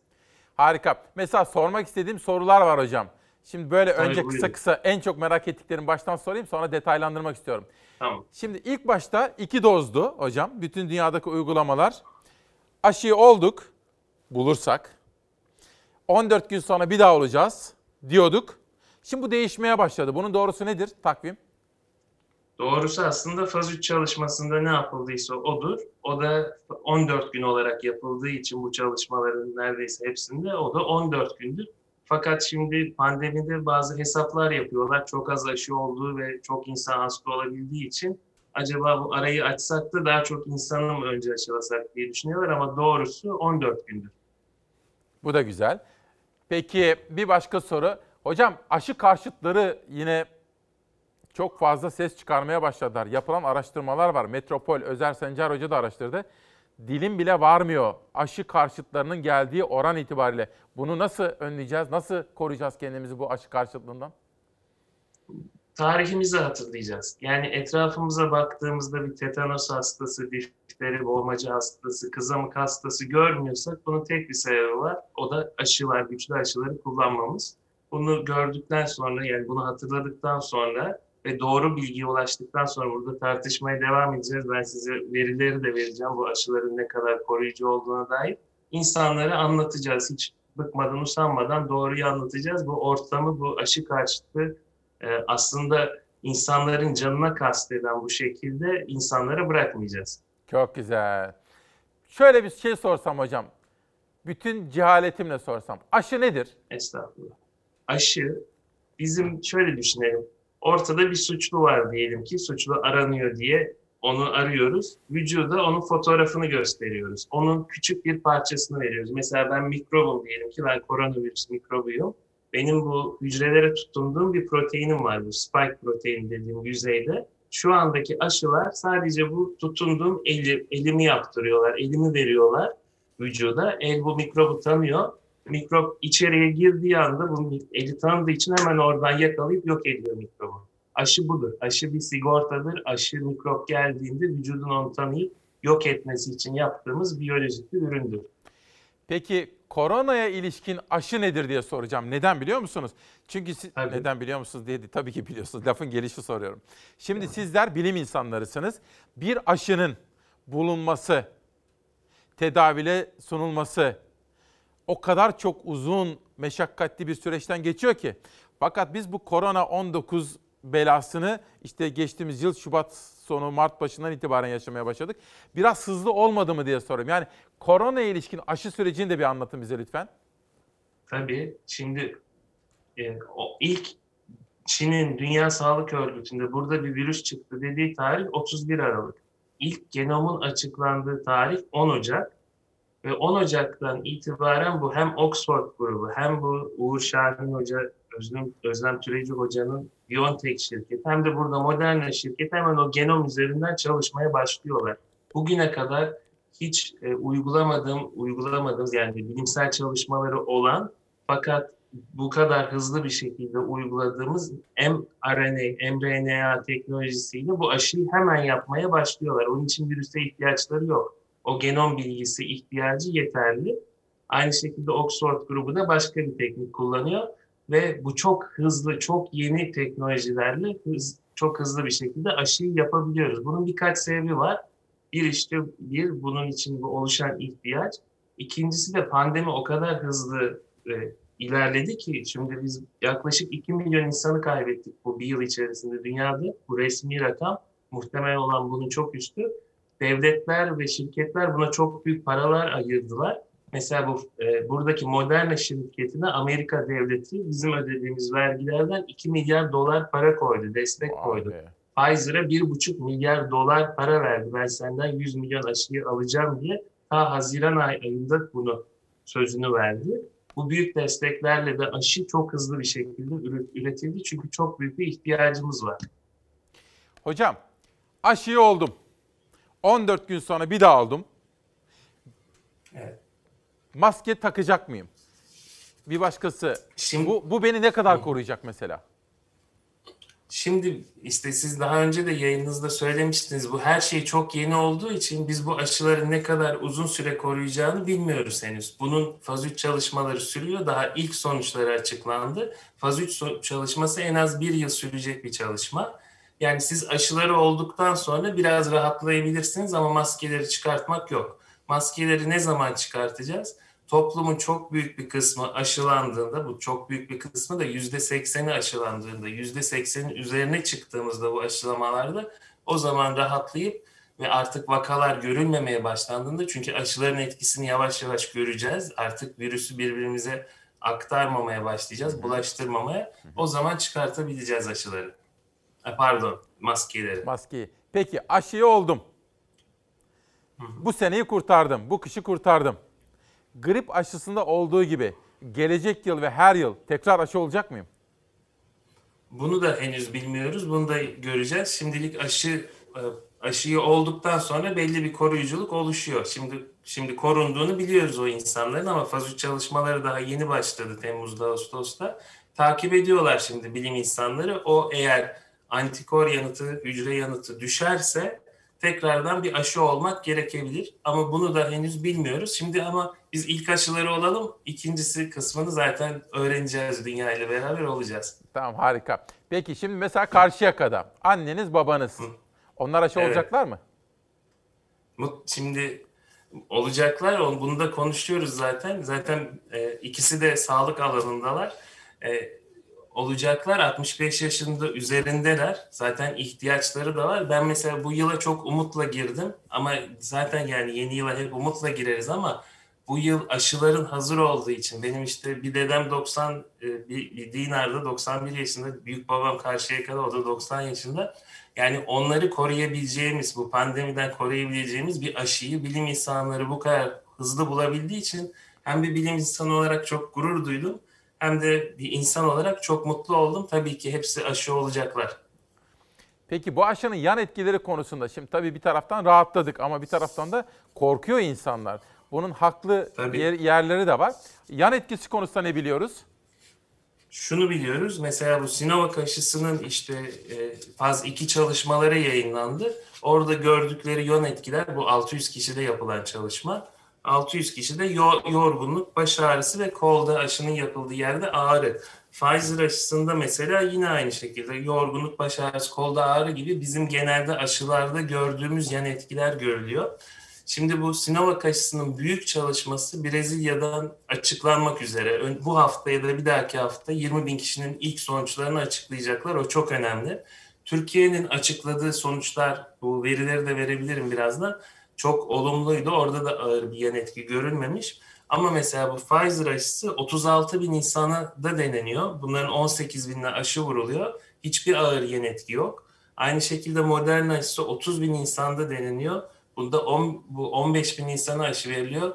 Hiçbir ağır yan etki yok. Dolayısıyla bir tarafta ölüm var. Özellikle risk grubundaki insanlar için. Bir taraftan da işte bu şekilde küçük yan etkiler var. Dolayısıyla biz bu yan etkileri, şimdi tabii ki bilmediğimiz şeyler de var ama bu çok küçük olasılıklar yüzünden işte ölüm riskini ya da ağır bir hastalık geçirme riskini almaya hiç gerek yok. Biz rahatça aşımız olabiliriz. Zaten bilim insanları takip etmeye devam ediyorlar bu on binlerce aşılanmış insanı ve takip etmeye devam da edecekler. Hocam peki aşı olduk. Bunun güvenilirliği ya da koruyuculuğu tamam gelecek yıl aşı olup olmamamız konusunda bir belirli bir durum yok henüz ortada. Belirsizlik var ama bu konuda biraz bilimsel olarak bizi aydınlatır mısınız? Koruyuculuk ve güvenilirlik açısından. Tabii ki. Şimdi mesela ben size somut rakamlar vereyim. Lütfen. Bu Pfizer aşısı 36 bin insana uygulandı. Ve sonuçları da 10 Aralık'ta dünyanın en prestijli tıp dergisinde yayınlandı. Bu 36 bin kişinin 18 binine aşı yapıldı. 18 binli ise aşı olmayan, hiçbir etkisi olmayan plasebo dediğimiz diyelim ki su gibi bir sıvı yapıldı. Bu iki grup sonra geri yollandı hayata. Onlar virüsle karşılaştılar. Bu aşı olan grupta 18 bi- bin kişide sadece 8 kişi enfekte oldu. Sadece 8. Diğer 18 bin kişide 162 kişi enfekte oldu. Ha. İşte aşının koruyuculuğu budur. Yani aşı olduğunuz takdirde olmasalardı burada da 162 kişi enfekte olacaktı. Onu 8'e indirdi. %95 koruyucu çıktı aşı. Ve bu aşıdan sonra bir de şuna baktılar yani aşıyı yaptıktan sonra bu insanlarda bayılma işte bir hastalık çıkacak mı diye onu da iki ay boyunca takip ettiler bu Pfizer çalışmasında bu BioNTech Pfizer çalışmasında hiçbir ağır yan etki de görülmedi. Sonra biliyorsunuz Amerika'da bu aşı uygulanmaya başladı Moderna ile beraber. Amerika'da bugüne kadar yaklaşık 5 milyon insan aşılandı. Sadece 3 tane haberler haber oldu. İşte alerji reaksiyon, alerjik zaten reaksiyonu olan insanlar, alerjik e, hassasiyeti olan insanlarda bir reaksiyon oldu. Bunun dışında hiçbir yan etki görülmedi. Dolayısıyla bu aşı, ben şu anda Pfizer-BioNTech açısından bahsediyorum, hem güvenli, ağır bir yan etkisi yok, hem de koruyucu. Dolayısıyla tam ideal istediğimiz aşı. Moderna aşısı çok benzer bir şekilde. AstraZeneca aşısı da işte bunların hepsinin çalışmaları bilimsel dergilerde yayınlandı öyle. Sinovac aşısı da çok umut verici sonuçları. Biz hocam Türkiye olarak e, Çin'den getirdik şimdi 3 milyon. Tabii yeterli değil maalesef henüz.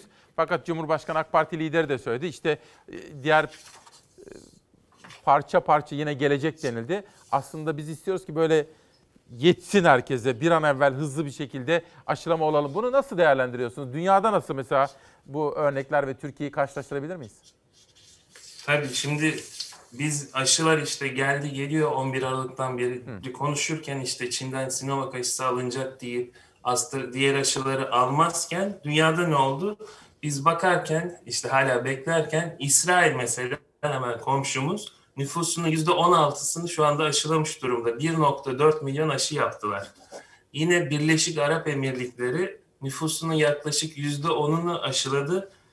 Yaklaşık 850 bin aşı yaptılar. Bahreyn mesela nüfusunun %4'ünü yaklaşık aşıladı. Amerika Birleşik Devletleri 5 milyon insanı aşıladı. Yani biz izlerken, beklerken dünya aşılamaları çok hızlı başladı.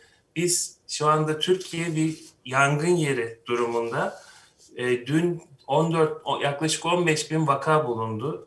Ölüm sayıları 194 olarak verildi resmi sayılarla. Aralık ayısının ayında bir 7 bin ölüm tespit edildi ki bunlar resmi rakamlar hem belediye başkanlarının açıklamaları hem o artık ölüm rakamları bunun çok daha üstünde olduğu söyleniyor. Bu yangını söndürmek için bizim elimizde tek bir araç var. Şu anda o da aşılar. Hızlıca aşıları başlamak yapmak. Bunu da kimlere yapacağız? İlk başta 65 yaş üstü bireylere, kronik hastalığı Evet, olanlara, evet. olmayanlara ve sonra da sağlık çalışanlarına, sonra da e, çok fazla insanla temas etmek zorunda olan çalışan gruplara. Mesela bu gör, siz de belki göstermişsinizdir programımızda. İşçiler mesela sürekli çalışmak zorunda kaldılar. E, bu inşaat işçilerinin bir videosunu gördüm. Ufacık bir alanda Öyle. yüzlerce inşaat işçisi yemek yiyordu. Onlar mesela. Evet, Akkuyu'da, Dolayısıyla risk Akkuyu'da, grupları. Mersin'de. Evet. Çocuklar hocam? Çocuklar ne yapıyor? Çocuklar şimdi çocuklar şimdi çok şükür bu virüste çocukları etkili e, çocuklarda ağır bir hastalığa yol açmadı. Yani çocukları enfekte etti. Çocuklar gidip başkalarını enfekte etti. Ama çocuklarda ağır bir hastalık görülmedi bugüne kadar. Dolayısıyla e, bundan sonra da umarım görülmez. Aşı çalışmalarında çocuklar katılmadı. 16 yaş ya da 18 yaş üstüne yapıldı. Dolayısıyla onlara dair bir verimiz olmadığı için çocukları aşılam aşı, aşılayamayacağız. Amerika'da 16 yaş üstüne yapılmaya başlandı mesela.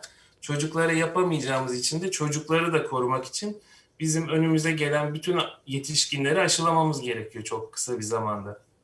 Türkiye 80 milyon diyelim yaklaşık 20 milyon çocuk var. İşte 60-65 milyon yetişkini aşılamamız gerekiyor. Hocam deneyimli bir gazeteci yazar var Emin Varol. Ben birlikte de çalıştım. Diyor ki ilgiyle izliyoruz diyor. Konuğumuz dedi ki Doktor Refik Saydam Hıfzı Saha'da çalıştım dedi. Evet. Ancak bu aşı merkezi kapatıldı. Buna acaba bir yorum yapabilir mi? Dünyada bilimle uğraşan bir bilim insanı olarak dedi. Şimdi ben e, orada resmi olarak çalışmadım. ODTÜ'de yüksek lisans öğrencisiyken orada deneyler yaptım. Erkan hocamın laboratuvar, laboratuvarında, Erkan Özyengiz hocamın laboratuvarında. Şimdi gör, şu pandemide gördük ki aşı çok önemli bir ürün. Yani böyle dışarıya bağımlı olunacak bir ürün değil. Türkiye kendi aşılarını yapıyordu. Tetanus, difteri aşıları olsun, farklı aşılar olsun 1990'lara kadar üretiyordu. 1990'larda devlet bir karar alıyor ve diyor ki ben bundan sonra aşı al yapmayacağım, ülkede aşı üretmeyeceğim, dışarıdan almaya başlayacağım.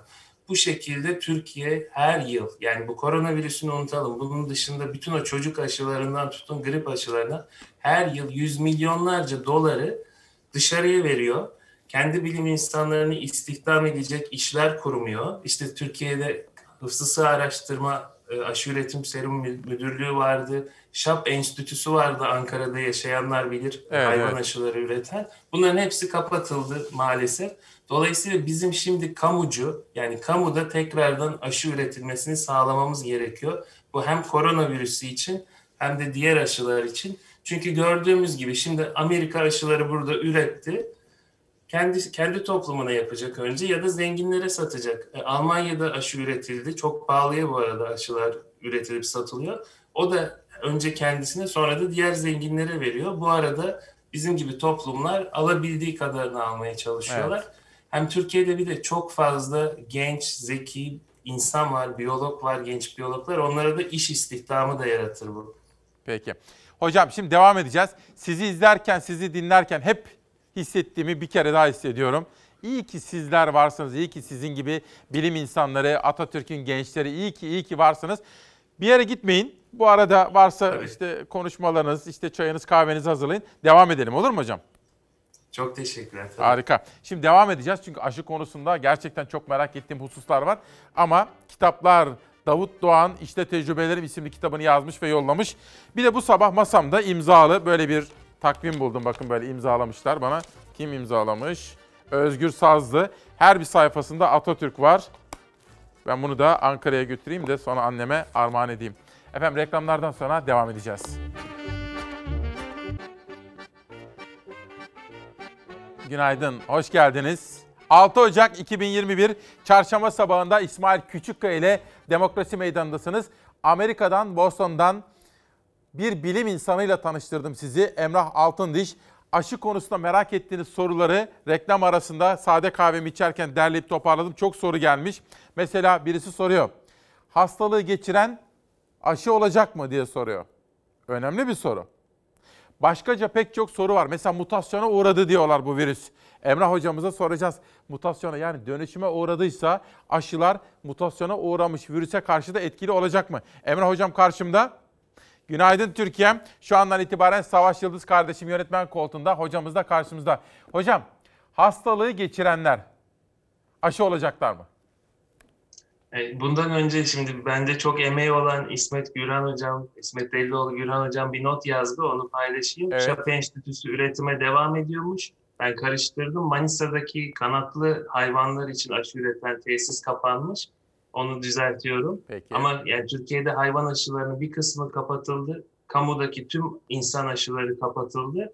Onu düzelteyim. Şimdi sorunuza cevap verirsek bu faz 3 çalışmasındaki bütün çalışmalarda kural sağlıklı insanlarda yapmak. Yani koronavirüsüne yakalanmış insanlar bu çalışmalara katılmıyorlar. Dolayısıyla bizim elimizde benim şimdi aşı olsunlar mı olmasınlar mı diye verebileceğim bir veri yok. Ve bu veri olmayacak önümüzdeki dönemde de. Antikoru e, hastalığı geçiren insanların bir süre daha korunduğunu biliyoruz. Bu 3 ay mı, 6 ay mı, 1 yıl mı onu bilmiyoruz. Kimi durumlarda tekrardan enfekte olduklarını da gördük maalesef o insanların kısa zamanda. Dolayısıyla bir insan enfeksiyonu geçirse bile bana bir şey olmaz diye dolaşmasın. Tekrardan o iki tane maskesini takıp o şekilde dolaşsın. Onlara aşı vurup vurulmayacağını da muhtemelen zaten Sağlık Bakanlığı Bilim Kurulu belirleyecek. Yani onu zaten biz belirlemeyeceğiz muhtemelen. Yani biz derken insanlar kendisi belirlemeyecek. Hocam bir de şimdi en çok gelen sorulara baktım reklam arasında. Bu virüs mutasyona uğradı ya İngiltere'de ortaya çıktı. Güney Afrika işte şimdi bu sabah başka Avrupa ülkelerinde de ortaya çıktı. Buna ilişkin bir haberim var. O haberle birlikte ama önce bir Türkiye gazetesinin manşetini de okuyalım. Sizin için gece yarısı ama burada bir gazete manşetlerine bir bakalım. Gazeteler burada. Kamu yasağı gündemde. Şimdi hocama bunu sormak istiyorum. Yücel Kayaoğlu imzalı bir haber. Aşı karşıtlarını bekleyen tehlike. Türkiye'de aşı mecburi değil ancak bazı uzmanlar salgına karşı başka çare yok. Aşı olmayan kamu hizmetinden mahrum bırakılabilir diyor. Ben bunu hocama soracağım ama önce mutasyona uğramış virüs ve aşıların bu konudaki etkinliği üzerine bir haber. Savaş hazır mıyız? İzleyelim. çok ciddi kısıtlamalar yaparak, çok ciddi kapanmalar yaparak varyantı kontrol altına almalıyız. İki, varyant başka değişime uğramadan aşılama işini bitirmeliyiz. Özetle geçirdiğimizden daha zahmetli ve güç günler bekliyor. Mutasyonlar nedeniyle salgında yeni ve zorlu bir döneme girildi. Tek umutsa aşıda. Ancak henüz aşılama başlamadan önce İngiltere'de mutasyona uğradı virüs. İran'a kadar ulaştı. Güney Afrika'da da İngiltere'dekinden daha tehlikeli formuna rastlandı koronavirüsün. Mevcut aşılar işe yarayacak mı endişesi başladı. Biz bulaşmalarına izin vermeye devam ederken aşılama hızını, varyantın hızına yetiştiremez isek o zaman sıkıntılı bir süreç olabilir ama aşıların pek çoğu bu değişimi karşılayabilecek formatta. Enfeksiyon hastalıkları uzmanı Profesör Doktor Esin Şenol'a göre Gündemdeki aşılar mutasyonlu virüse karşı da etkili. Türkiye'nin aldığı 3 milyon doz aşının uygulanması içinse geri sayım sürüyor. Sağlık Bakanlığı Çin aşısının geldiği gün bakanlığın laboratuvarlarında analiz edilmeye başlandığını duyurdu. İncelemenin tamamlanmasının ardından da uygulanması bekleniyor. Ancak faz 3 çalışmalarının sonucu hala açıklanmadı. Bakanlığın uygulamaya koyacağını anladığımız bir aşı var. Bu aşı faz 2'sini bitirmiş bir aşı. Faz 3'ü bitmemiş aşıları kitleye uygulamayı güvenli bulmuyoruz, etkili de olamayabileceğini düşünüyoruz. Soru işaretleri var yani. Türkiye'deki analizler tamamlandığında dünya çapında da bu soru işaretleri giderilmiş olacak mı henüz belli değil. Belli olansa 2 dozluk aşının 28 gün arayla yapılacağı. Oysa faz 3 çalışmalarında 2 doz aşı 14 gün arayla uygulanıyor gönüllülere. Profesör Şenol'a göre uygulamada çalışmadaki şekliyle yapılmalı. Bütün dünyada şunu aslında söylüyor. Faz 3 çalışmadaki doz aralıklarını bozmanın maliyeti arada o uzatılan doz aralarında hasta olan insanlar demek. Bunu göze alacak mısınız? Yani dolayısıyla 0 ve 14. güne sadık kalınması gerekir. Ve hocamıza soralım. Hocam mutasyona yani dönüşüme uğramış aşılar konusunda yani virüs konusunda aşılar etkili mi? Ben Esin hocama tamamen katılıyorum. Şu anki bilgi birikimimize göre bu e, hem İngiltere'deki hem Güney Afrika'daki varyantlara etkili gibi görünüyor. Ama Uğur Şahin Hoca da mesela Almanya'da bir açıklama yaptı. Aşılarımızı deniyoruz yine bütün bu varyantlara karşı dedi. Şimdilik bir risk görünmüyor. Ama İsmail Bey bu üç silahşörlerin hepimiz birimiz birimiz hepimiz diye bir şey sözleri vardır. Bu aşılar konusu öyle aslında. Yani birimiz eğer risk altındaysak hepimiz risk altındayız. Bu da neden? Diyelim ki 100 kişilik bir toplulukta biz 30 kişiyi e, aşıladık, onları koruduk. Ama diğer o 70 kişi enfekte olmaya devam ediyorsa, her insandan mesela benden size geçtiğinde virüs mutasyonlara uğruyor. Sizden başkasına geçtiğinde başka mutasyonlara uğruyor. Bu böyle devam ederse ve aşılara karşı, aşılardan kaçabilecek bir virüs ortaya çıkarsa o gelir kendisini güvende hisseden 30 kişiyi de bulur. Yani bugün biz şeyi konuşuyoruz, İngiltere'deki varyantı konuşuyoruz, Güney Afrika'dakini konuşuyoruz. Yarın çok daha tehlikeli bir varyant çıkabilir. Yani şu an aşılar bunlara karşı koruyucu gibi görülüyorlar, öyle olduğunu düşünüyoruz. Ama yarın korumayacak bir şey çıkabilir. Onun için de çok hızlı bizim bütün dünyayı, yani sadece 65 yaş üstünü ve sağlık çalışanlarını değil, toplumun yüzde seksenin üstünde insanı çok hızlı aşılamamız gerekiyor. Yoksa dünyanın bir ucunda bir varyant çıkar, o bütün yaptığımız aşılar boşa gider, tekrardan hastalığı her şeyde başa dönmüş oluruz. Böyle bir risk var. Evet anladım. Peki o halde madem risk bu kadar büyük ve derin, tehlike büyük. İhlas grubunun gazetesinde olduğu gibi aşılama zorunlu olabilir mi efendim? Dünyada böyle bir uygulama var mı Emre Hocam? Ben dünyada aşılamanın zorunlu olduğu bir yer duymadım. Onun yerine bizim insanları ikna etmemiz gerekiyor. İnsanlara doğru bilgiyi vermemiz gerekiyor. Maalesef dezenformasyonlar çok fazla. Mesela ne diyorlar? Bu aşılarla bize çip takacaklar diyorlar. Yani bu bilim bu bu cidden çok saçma sapan bir bilgi ama insanlar bu buna inanıyorlar. Böyle bir şey mümkün değil. Aşılarla insanlara çip takmayacaklar. Diyorlar ki aşı olduğumuzda o RNA gidip bizim genetik dizilimimizi değiştirecek, bizim genetiğimizle oynayacaklar. Bu mümkün değil, bilimsel olarak mümkün değil. Bu şekilde hurafelere kulaklarımızı tıkayacağız. İnsanlara aşıların ne kadar koruyucu olduğunu, can kurtardığını anlatacağız. Bir de diyelim ki ben diyorum ki bana ne ben aşı olmayacağım. Ben artık sadece kendimden sorumlu değilim ki. Ben etrafımda bir sevdiğime bu virüsü götürürsem onun ölümüne yol açabilirim. Yani bu şekilde bir toplumsal aslında dayanışma aynı zamanda işte. Sadece bireysel değil, bunu anlatabilmemiz için. Yani bu sadece benim aşım değil. Ben aşı olduğumda çevremde risk altında kim varsa ve biliyorsunuz bağışıklık sistemi çalışmayan, aşı olduğunda yanıt oluşturmayan insanlarımız da var toplumda. Onları da korumak için benim aşılanmam gerekiyor. Büyüklerimizi korumak için benim aşılanmam gerekiyor. Bu sadece kendim için bir sorumluluk değil, toplum için de bir sorumluluk. Hocam şimdi biraz sonra size tweetlerden de soracağım. Çin, Dünya Sağlık Örgütü'nden bu virüsün nasıl ortaya çıktığını araştırmak üzere Çin'e gitmek isteyen gruba izin vermedi.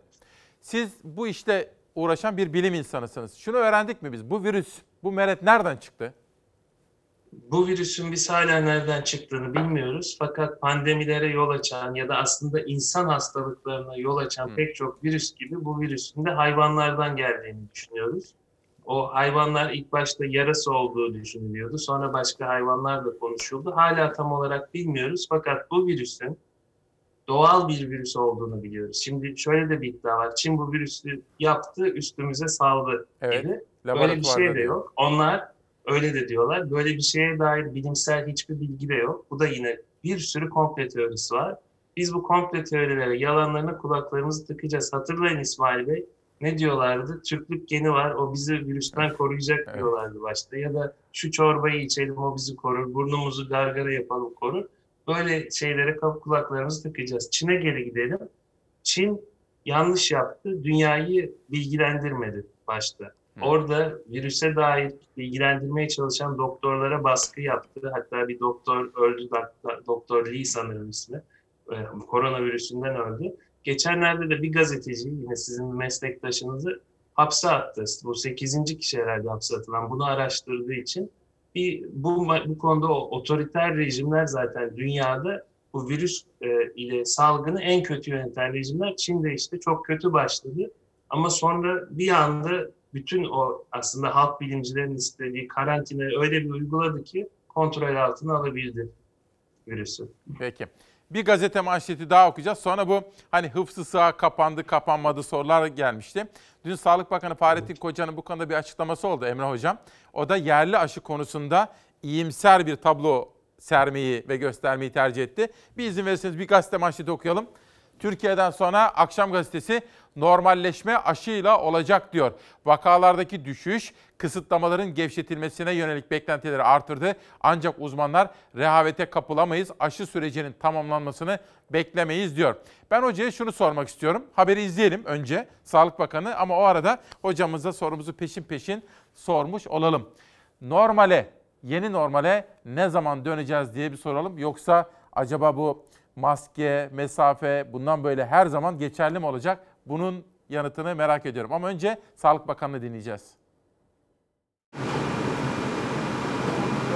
Ülkemizde geliştirme süreci devam eden 17 farklı aşı adayımız bulunmaktadır. Sağlık Bakanı yerli aşı çalışmalarında gelinen son noktayı açıkladı. 3 inaktif aşı adayının insan deneyleri safhasına geldiğini söyledi. Şu an 3 inaktif aşı adayımız Türkiye İlaç ve Tıbbi Cihaz Kurumu'nda insan deneyleri için izin müracaatı yapmış ve insan deneylerine başlayabilecek safhaya gelmiştir. Koronavirüse karşı mücadelede en etkili silah aşı. Türkiye'de tüm dünya gibi aşı çalışmalarına aylar önce başladı. Çin ve Alman üretimi olan aşılar sipariş edildi ancak yerli aşı üretimi için de kollar sıvandı. Kamu tüm kaynaklarıyla aşı adaylarımızı yaygın kullanılır hale getirmek için seferber edilmiştir. Türkiye'nin 17 farklı aşı adayı olduğunu açıkladı Sağlık Bakanı Fahrettin Koca. Aşı adaylarından birinin dünyada ilk olma özelliğine sahip olduğunu da duyurdu. Dünyada bir ilk olma özelliği olan virüs benzeri parçacık aşı adayımız da araştırma ürününü elde etme aşamasına gelmiş ve yakında insan deneyleri için izne müracaat edecek aşamaya gelmiştir. Sağlık Bakanı yerli aşılar hakkında detaylı bilgiler paylaştı. Nisan ayında yaygın kullanım hedefini yineledi. İnsan deneyleri safhasında olan inaktif aşı adayımız faz 2 insan deneylerine başlamak üzeredir. Bu aşı adayımız için Nisan ayında faz 3 insan deneyleri safhasına gelerek yaygın kullanımına yönelik hazırlıklar devam etmektedir. Sağlık Bakanı'nın yaklaşımları böyle. Emre hocamıza soralım. Hocam ne zaman biz eski hayatımıza döneceğiz ya da böyle bir şey yeniden mümkün olacak şu mı? anda. Telefon kapandığı için. Evet. Şimdi bir seste bir sorun var ama ben bir iki manşet okuyayım. Arkadaşlarım da bağlantıyı kurmaya çalışsınlar. Normalleşme ne zaman olacak diye sor. Bir haber girelim o zaman. Bir dakika. Efendim, İlker Başbuğ'un bir açıklaması oldu. Cumhuriyet Gazetesi'ne İpek Özbey'in sorularını yanıtlarken. Avukatı İlkay Sezer diyor ki bağlamından koparılıyor İlker Başbuğ'un sözleri ve hiç amacı olmadığı şekilde yorumlanıyor. Müvekkilim diyor İlker Başbuğ için her zaman demokrasiden yana olmuştur diyor. Ama iktidar için tabii bir tartışma konusu olsun. Hele böyle işte yok vitrin süsü tartışması, yok işte türbanlılar, başörtülüler, yok darbe iddiaları filan. Aslında benim samimi kanaatim şudur. bu tartışmalar bitti gitti. Bir daha Türkiye'de ne darbe konuşulur ne başörtüsü türban konuşulur. Konuşulması gereken sağlıktır, ekonomidir. İlker Başbuğ'un yaptığı açıklamalar. Büyük bir zihin karışıklığı içerisinde yapılan bir konuşma. Erken seçim olsaydı diyor 27 Mayıs darbesi olmazdı diyor. Ondan sonraki cümlesinde e, darbenin iyi bir şey olmadığını söylüyor.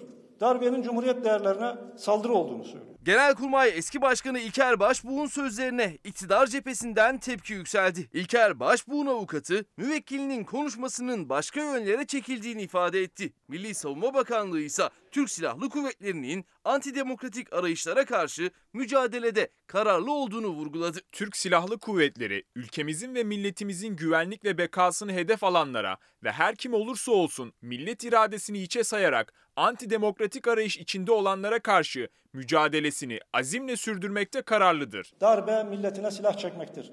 Milletin düşmana karşı kendisini koruması için verdiği silahı düşmana doğrultmaktır. Darbe büyük alçaklıktır. Bitti.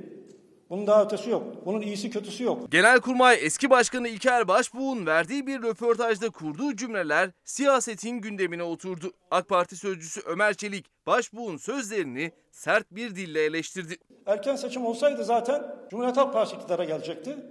Dolayısıyla ordunun da darbe yapmasına gerek kalmayacaktı gibisinden bir mantık çıkıyor. Darbe girişimleri arasında mukayese yapıyor.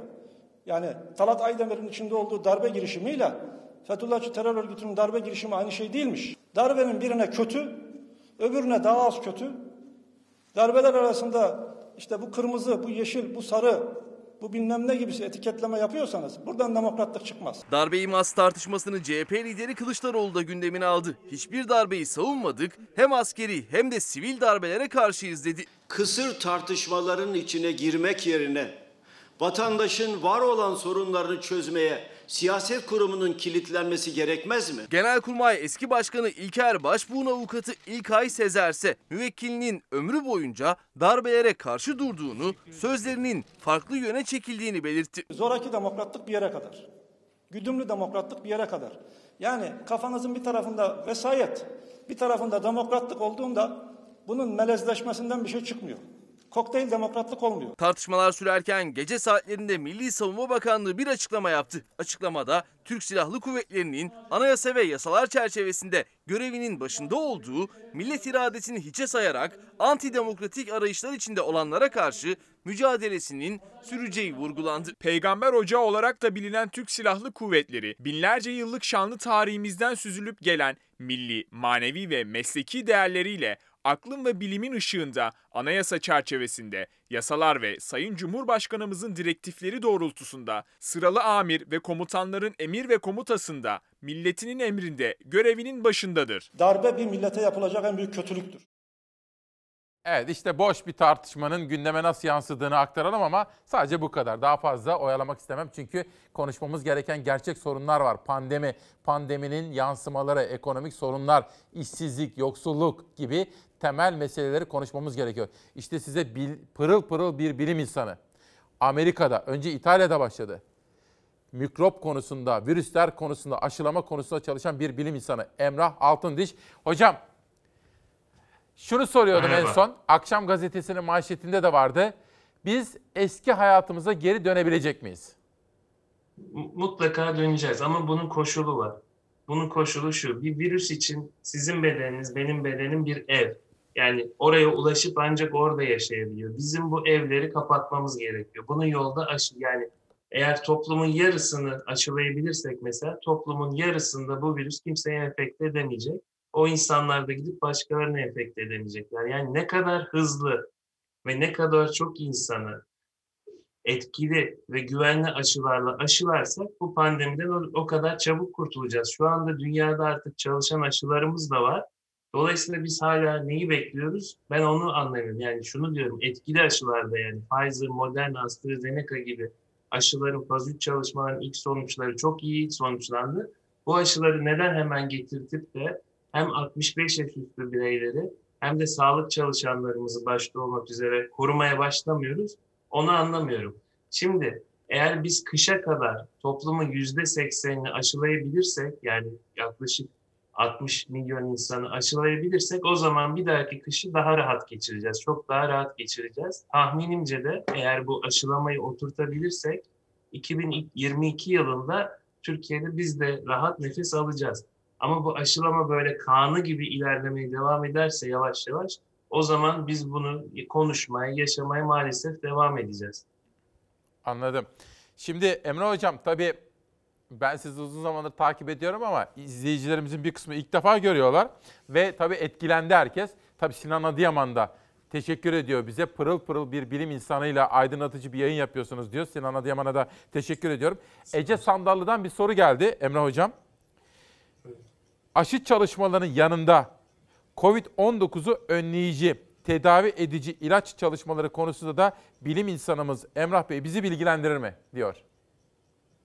İlaç. Dünyada şu anda en ümit verici herhalde ilaç çalışması bu Trump hastalandığında onu da uygulanan bu mon- monoklonal antikorlardı ve zannediyorum onun da etkisiyle de çok hızlı iyileşti. Bu bu devam ediyor. Fakat şu anda bunun dışında böyle çok etkili bir de bağışıklık sistemini çok böyle alarma geçtiği için bağışıklık sistemi ona sitokin fırtınası deniliyor. Onu azaltan bir de kortizolleriniz yani zaten kullanımda olan bazı ilaçların da çalıştığı gösterildi. Ancak şu anda elimizde bu virüse karşı böyle nokta atışı yapacak, onu yok edecek maalesef hala ilacımız yok. Ama şu maskeleri iyi takmayı, burnumuzu kapatmayı, ağzımızı kapatmayı öğrenmemiz gerekiyor. Türkiye'den bazen fotoğraflar görüyorum. Yani ilacımız yok ama yani şu maskeleri iyi takalım. Sosyal mesafeye dikkat edelim. Kapalı alanlarda birlikte zaman geçirmeyelim. Yani tabii ki ilaç olsa çok iyi. Tabii ki aşılar yaygınlaşsa çok iyi. Ama bu kurallara uyarak da kendimizi bir ölçüde koruyabiliriz. Bunlara dikkat edelim. Peki bir iki gazete manşeti daha geliyor. Emrah Altındiş'e soracağım. Akşamdan sonra 9 sütun kimse güvende değil. Hastalığı atlatanların vücutlarında antikor oluştuğunu düşündükleri için rehavete kapılmamaları gerekiyor. Profesör Doktor Özlü'nün sözleri böyle. Emrah Hocam siz aslında şunu söylediniz. Hastalığı atlattık diye rehavete kapılmayın dediniz siz de. Fakat benim konuştuğum uzmanlar da şunu söylüyorlar. Yaklaşık 3-4 aylık bir koruma sağlıyor diyorlar. Yani hastalığı atlattınız ve vücudunuz bağışıklık kazandı. Burada bir bilimsel bilgi var mı hocam şu anda bildiğimiz? E, e, Konuştuğunuz uzmanlar çok doğru söylüyor. Aslında normal şartlar altında virüse karşı oluşan antikor yanıtının en az 3 ay, 6 ay boyunca koruyacağını biliyoruz, tahmin ediyoruz. Çoğu insanda öyle. Ama bir ufak grup insan var. Bunu piyango gibi düşünün. Kime çıkacağı belli Evet. olmuyor. Ufak grup insanda bazı sebeplerden ya antikor yanıtı ilk enfeksiyonda çok düşük olduğu için ya da başka sebeplerden bu insanlar tekrardan enfekte olabiliyor. Benim dikkat edin dememizin sebebi ya da bu şimdi okuduğunuz hocanın gazetedeki demesinin sebebi biz sizin hangi grupta olduğunu bilmiyoruz. Çoğunluk 3-6 ay boyunca korunacak mutlaka. Ama azınlıksanız onu riske almaya gerek yok. Bir maske takmaya devam etmekte fayda var. Emre Hocam şimdi şöyle bir soru soracağım. Sizin yaklaşımlarınızı biliyorum. Siz etik değerleri ön plana alan kamucu yani halk sağlığını ön plana alan uzmanlardan birisiniz. Ki ben burada daima böyle hocalarımı ağırlamaya gayret ediyorum. Yani böyle piyasa işi değil de böyle kamu, kamu, halkın sağlığını koruyan. Neden bunu söylüyorum? Sizin bir fikriniz var. Siz diyorsunuz ki aşı bu korona ile mücadele kapsamında aşıya hepimizin kolay ulaşabilmesi gerekir. Hatta öyle baskı yapalım ki kamuoyu baskısı dünyada bunu adil bir şekilde çözelim diyorsunuz. Bunu biraz açar mısınız? Tabii ben sağlığın bir insan hakkı olduğunu düşünüyorum. Yani insanın sağlık hakkının bir hak olarak yaşanılması gerektiğini düşünüyorum. Bunun alınır satılır sadece zenginlere ait bir şey olmadığını düşünüyorum. Bunu hem ilaçlar için düşünüyorum hem ilaç için düşünüyorum hem de sağlık hizmeti almak bir doktor görmek için düşünüyorum. Aslında bir ben öyle düşünmüyorum. Türkiye'de koskoca işte Türk Tabipleri Birliği Şimdi Sinan Hoca'ya da buradan ben de selam söyleyeyim. Onlar zaten bunu e, bu varlıklarının ilk gününden beri savunuyorlar. Şimdi bu Pfizer aşısı mesela 20 dolara satılacağı düşünülüyor. 2 doz 40 dolar. Şimdi bu bazı insanlara ucuz gelebilir ama dünyada 2 milyar insanın aylık e, geliri 100 dolardan az. Yani bu in- 2 milyar insanın aylık geliri 100 dolardan az. Yani Türk parasıyla 700 milyon liradan daha az. O insanlar 40 dolarlık aşıyı, 50 dolarlık aşıyı karşılayamaz. Bununla birlikte yoksul ülkeler de bunu karşılayamaz. Şimdi zengin ülkeler zaten aşıları kapattılar çok hızlı. Amerika, Avrupa Birliği, Japonya kapattı. Şimdi bir sürü ülke mesela Hindistan ve Güney Afrika Dünya Ticaret Örgütü'ne bir başvuruda bulundu. Dediler ki şu anda dünyada bir pandemi var, kriz altındayız. Bu patentlerle bizi uğraştırmayın. Bu bulduğunuz ilaçları yani şimdi mesela Pfizer bir ilaç buldu, bir aşı buldu, Moderna bir aşı buldu. Bunun nasıl yapıldığını bize gösterin. Biz kendi ülkelerimizde bunu hızla üretelim. Böylece kendi insanlarımızı aşılayalım. Buna da yine ABD, Avrupa Birliği, Japonya karşı çıktılar. Ben diyorum ki biz güvende olmak istiyorsak herkesi aşılamamız lazım dünyada. Yani mesela biz bütün Türkiye'yi aşılasak ama komşumuz mesela Irak'ta insanlar aşılanmazsa dediğim gibi oradan bir varyant çıkar. Bizim bu aşımızın işe yaramayacak hale getirir. Tekrar biz başa döneriz. Yani bütün dünyayı hızlı aşılamamız lazım. Ama maalesef bütün aşılardan kar etmek isteyenler şu an sıkı sıkı tutuyorlar bu patentleri ve kimseye bu aşıları üretemezsiniz. Biz üreteceğiz, parasını da biz kazanacağız diyorlar. Bunu eleştiriyorum. Bu manada bizim baskı yaratmamız gerekiyor. Yani insanlık olarak aşı bizim hakkımız dememiz gerekiyor ki dediğim gibi bu Amerika Birleşik Devletleri'nde biz yani benim maaşımın üçte biri vergiye gidiyor. Bu vergilerle zaten bu Pfizer aşısına iki, e, bir buçuk milyar dolar verildi. Moderna aşısına 2 milyar dolar verildi. AstraZeneca aşısına devlet o kadar paralar aktardı. Biz zaten bunları ödedik diyoruz. Almanya BioNTech'e 400 milyon euro destek oldu. Şimdi biz zaten insanlık olarak bunu ödedik. Patent haklarını bırakın. Artık Hindistan, Çin, e, Brezilya herkes bu aşıları üretsin ki bu çalışan aşıları hızlı olalım, pandemiyi bitirelim. Ne güzel yaklaşım sergiliyorsunuz. Hocam bu arada bir şey soracağım. Evde siz çay mı seversiniz, kahve mi seversiniz? Ben çaycıyım. Ben çay geleneğinden geliyorum. Ha, Hiç tamam. kahveye asimile olmadım. Hayır çünkü ben şimdi önce çay içtim sonra kahve içtim. Burada Mehmet Şener Bey diyor ki İsmail Bey diyor ilgili izliyoruz ama diyor ya konuğunuz Amerika'da şimdi çay kahve yoksa evinde diye soruyor. Yok Şimdi- yok ben çaysız hiçbir yere gitmem. Harika. Bir manşet daha gelsin Savaş gel. Dünya Gazetesi Covid-19 aşısında BioNTech heyecanı, Cumhurbaşkanı Erdoğan'ın BioNTech'in geliştirdiği aşının Türkiye'de ortak üretilmesi konusunda önümüzdeki hafta açıklama yapacağı konuşuluyor. Tam da aslında Emrah hocamızın da altını çizdiği konuyla ilgili mi diye düşünüyorum. Bir sonraki gazete gelsin. Ha bir dakika bir dakika. Bir geri döner misiniz? Orada bir detay daha vardı Savaş affedersin. Biraz hızlı gittim. Ha şu da dikkatimi çekti. Abdi İbrahim, Biontech aşısını üretmeye hazırız demiş bakın. Dünyaya konuşan Abdi İbrahim İlaç Sanayi Yönetim Kurulu Başkanı Nezih Barut. Bir dakika o zaman sorayım ben hocaya. Hocam biz Türkiye olarak bu işi nasıl yapabiliriz? Nasıl bir tarafına nasıl tutabiliriz aşı üretimi konusunda? Şimdi biraz önce Fahrettin Koca'nın açıklamasını e, dile getirdiniz. Orada zaten faz e, çalışmaları süren aşılar olduğunu kendisi söyledi. Şimdi faz 2 çalışmasına Aralık ayında Erciyes Üniversitesi'nden bir aşı başladı. Aralığın 26'sında sanırım. O umuyorum e, Temmuz'a kadar faz 3 çalışmasının ilk sonuçlarını bitirecek. Yani Türkiye umarım iyi sonuçlar çıkartırsa o aşılardan belki üretmeye başlayabilir. Dolayısıyla orada umut var ama o aşılı bizim şu anda aşıya ihtiyacımız var. Yani günde 200 resmi 200-250 kişiyi kaybediyoruz. Yani bizim bu aşıları ertelediğimiz işte 11 Aralık'tan mesela neredeyse 11 Ocak olacak. Bir aydır erteliyoruz oldu oluyor derken e, bir sürü günde 250 insanımızı kaybediyoruz.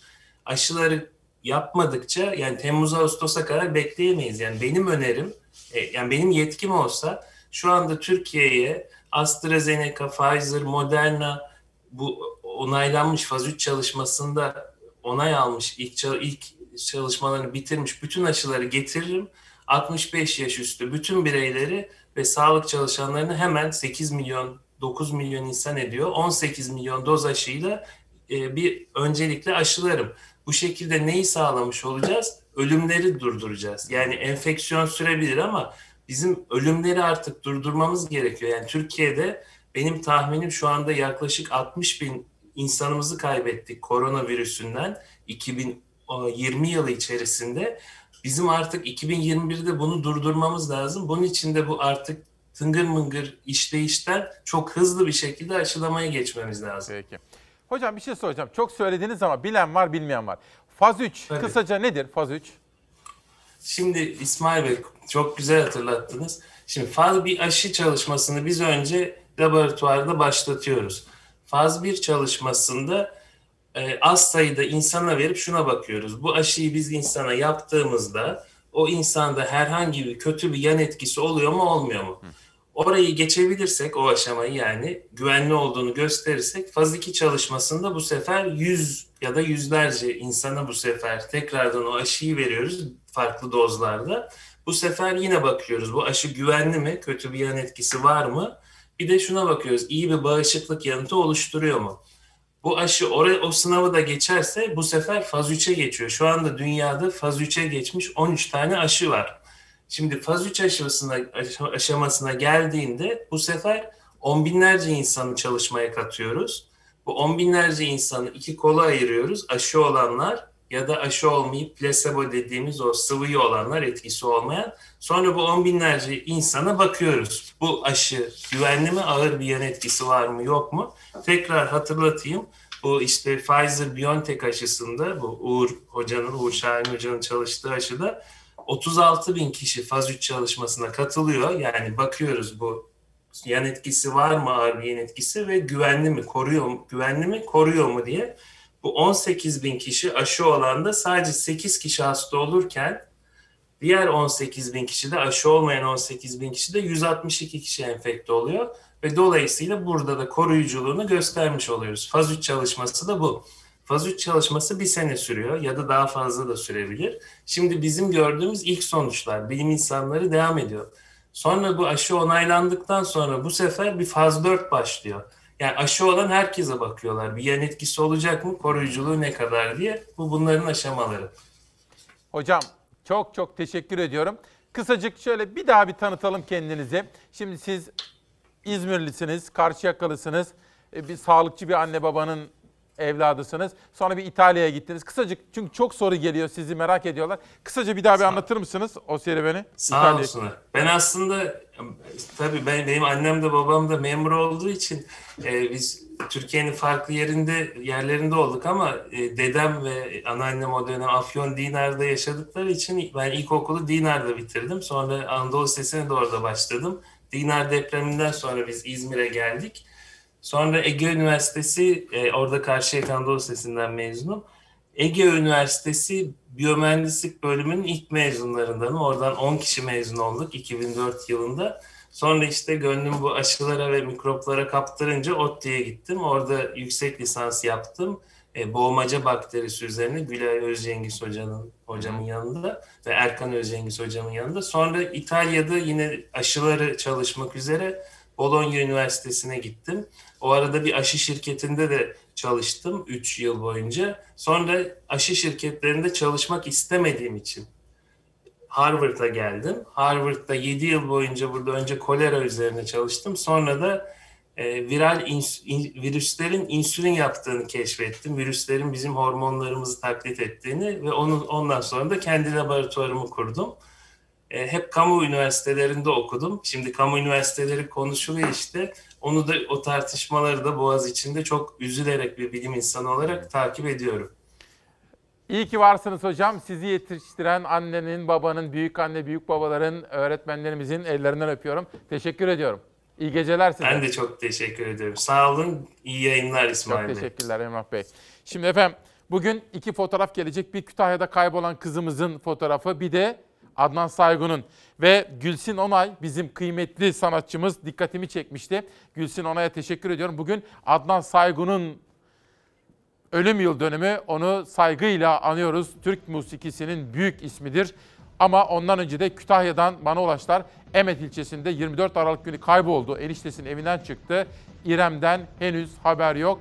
Bunu da buradan duyurmak istiyorum. Eğer görenler olursa, yerini bilenler olursa emniyete bildirsinler efendim. Adnan Saygun var mı? Evet. Adnan Saygun işte Ahmet Adnan Saygun'un 30. ölüm yıl dönümüne özel anma konseri ve işte Türk musikisinin büyük bestekarını da buradan saygıyla anıyoruz. İzin verirseniz şöyle bir terasa çıkacağım. Nefeslenip geri geleceğim. Çiftçilerimize ilişkin bir haber, kadınlarımıza ilişkin bir haber, bir de çok sevdiğim kültür sanat dünyasına ait bir haberle 11'e kadar devam edeceğiz. Günaydın. 6 Ocak 2021 Çarşamba sabahında İsmail Küçükkaya ile Demokrasi Meydanı'ndasınız. Emrah Altındiş'in söyledikleriyle ilgili çok güzel mesajlarınız geldi. Bizim teknik yönetmenimiz Adem abi de dahil, sesçimiz Mithat da dahil. Herkes çok beğenmiş. Teşekkür ediyorum. Savaş hazır mıyız? Yereller vardı kalan. Hepimiz farkındayız dedik. Bu özel sabahta en son Mersin gazetesinde kalmıştık. Emekli açlıkla mücadele ediyor. Emekliler Derneği Başkanı Akbudak, TÜİK'in enflasyon rakamlarının gerçeği yansıtmadığı görüşünde. İşte efendim bakın. Başka gazetelerde, başka televizyonlarda bunları size göstermiyorlar. Mesela çiftçiyi göstermiyorlar. Mesela hayat pahalılığını size göstermiyorlar. Öyle gazetecilik, öyle televizyonculuk, böyle habercilik olur mu hiç? Bir işin zam anı geldi. Enflasyon %14 açıklansa da gerçek enflasyon zam marketlerde. 18.90 olan sıvı ayçiçek yağı %80 zamla 33.95, zeytinyağı 47.95 yerine 79.95. Beyaz peynir 21.95 değil, şimdi 29.75. 2020 Ocak ayında 5.95 olan 400 gram yeşil zeytin artık 9.95. Tavuk mu yumurtadan pahalı, yumurta mı tavuktan?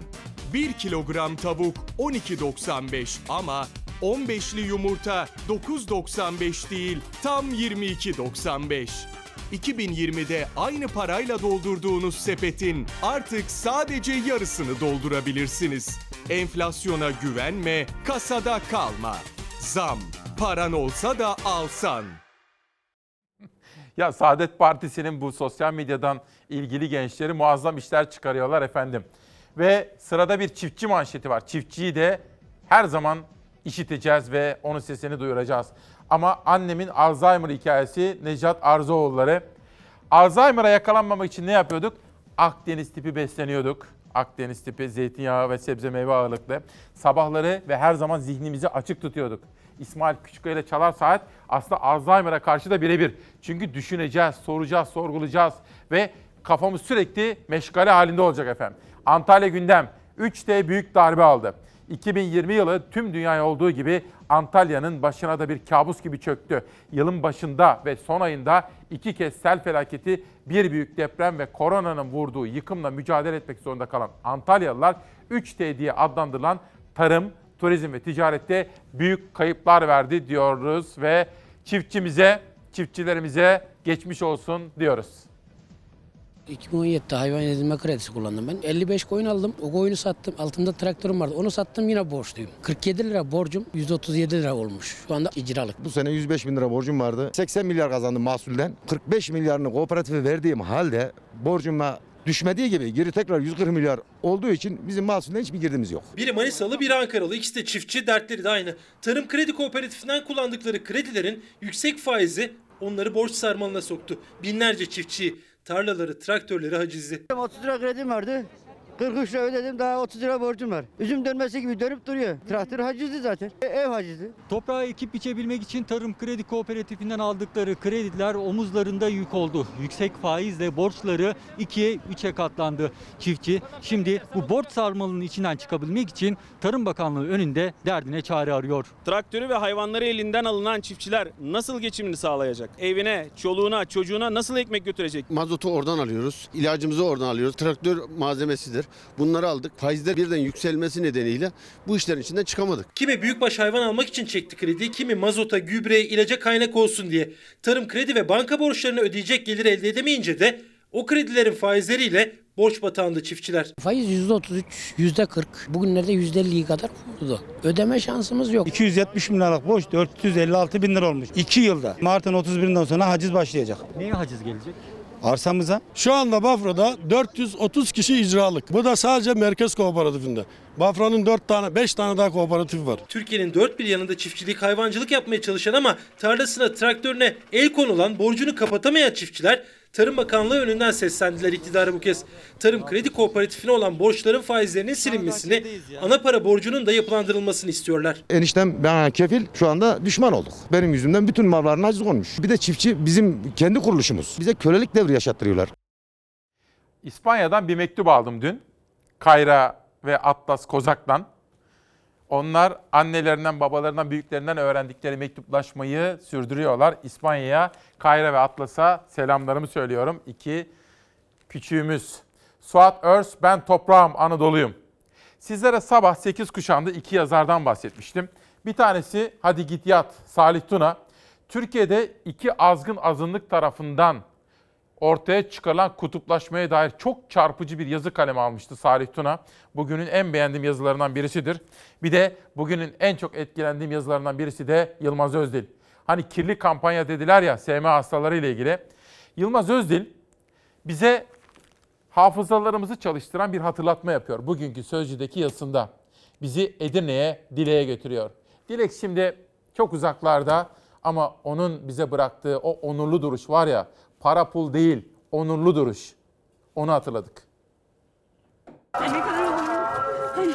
Al işte bunu parayla al sen bunu kızım al işte. Yanlış anlaşıldım. Ben dilenci değilim. İnsanlık, insanlık konusunda bir kez daha hayal kırıklığına uğradım. Hayalim yok. Gerçekten hayallerle yaşanmadığının e, hani bilincine vardım. Düşürme parayı cebinden düşürme orada epey var. Beni hani sağ olsun kendileri e, fazlasıyla e, rencide etti. Ne kadar olur?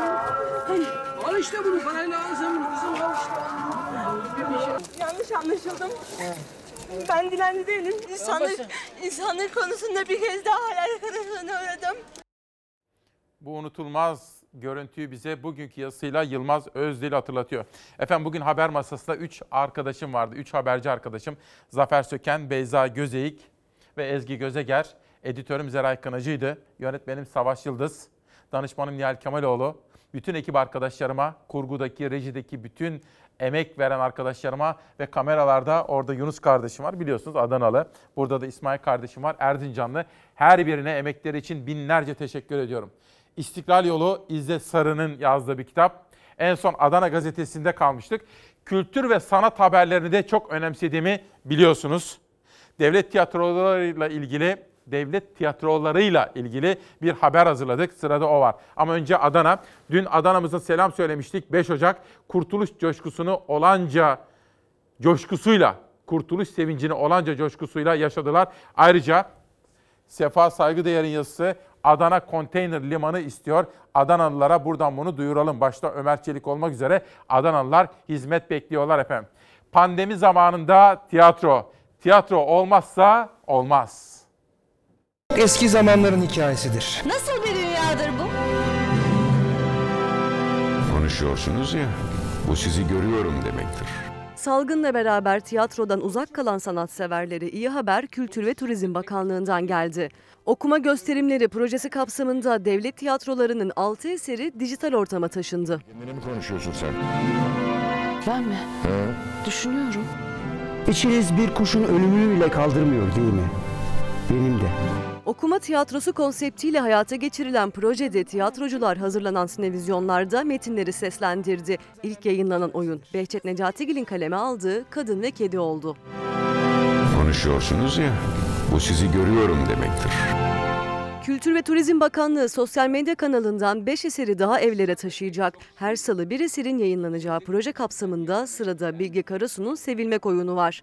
Onu Oktay Rıfat'ın Yağmur Sıkıntısı, Vuslat Orhan Bener'in Ihlamur Ağacı ve Behiç Akın fay takip edecek.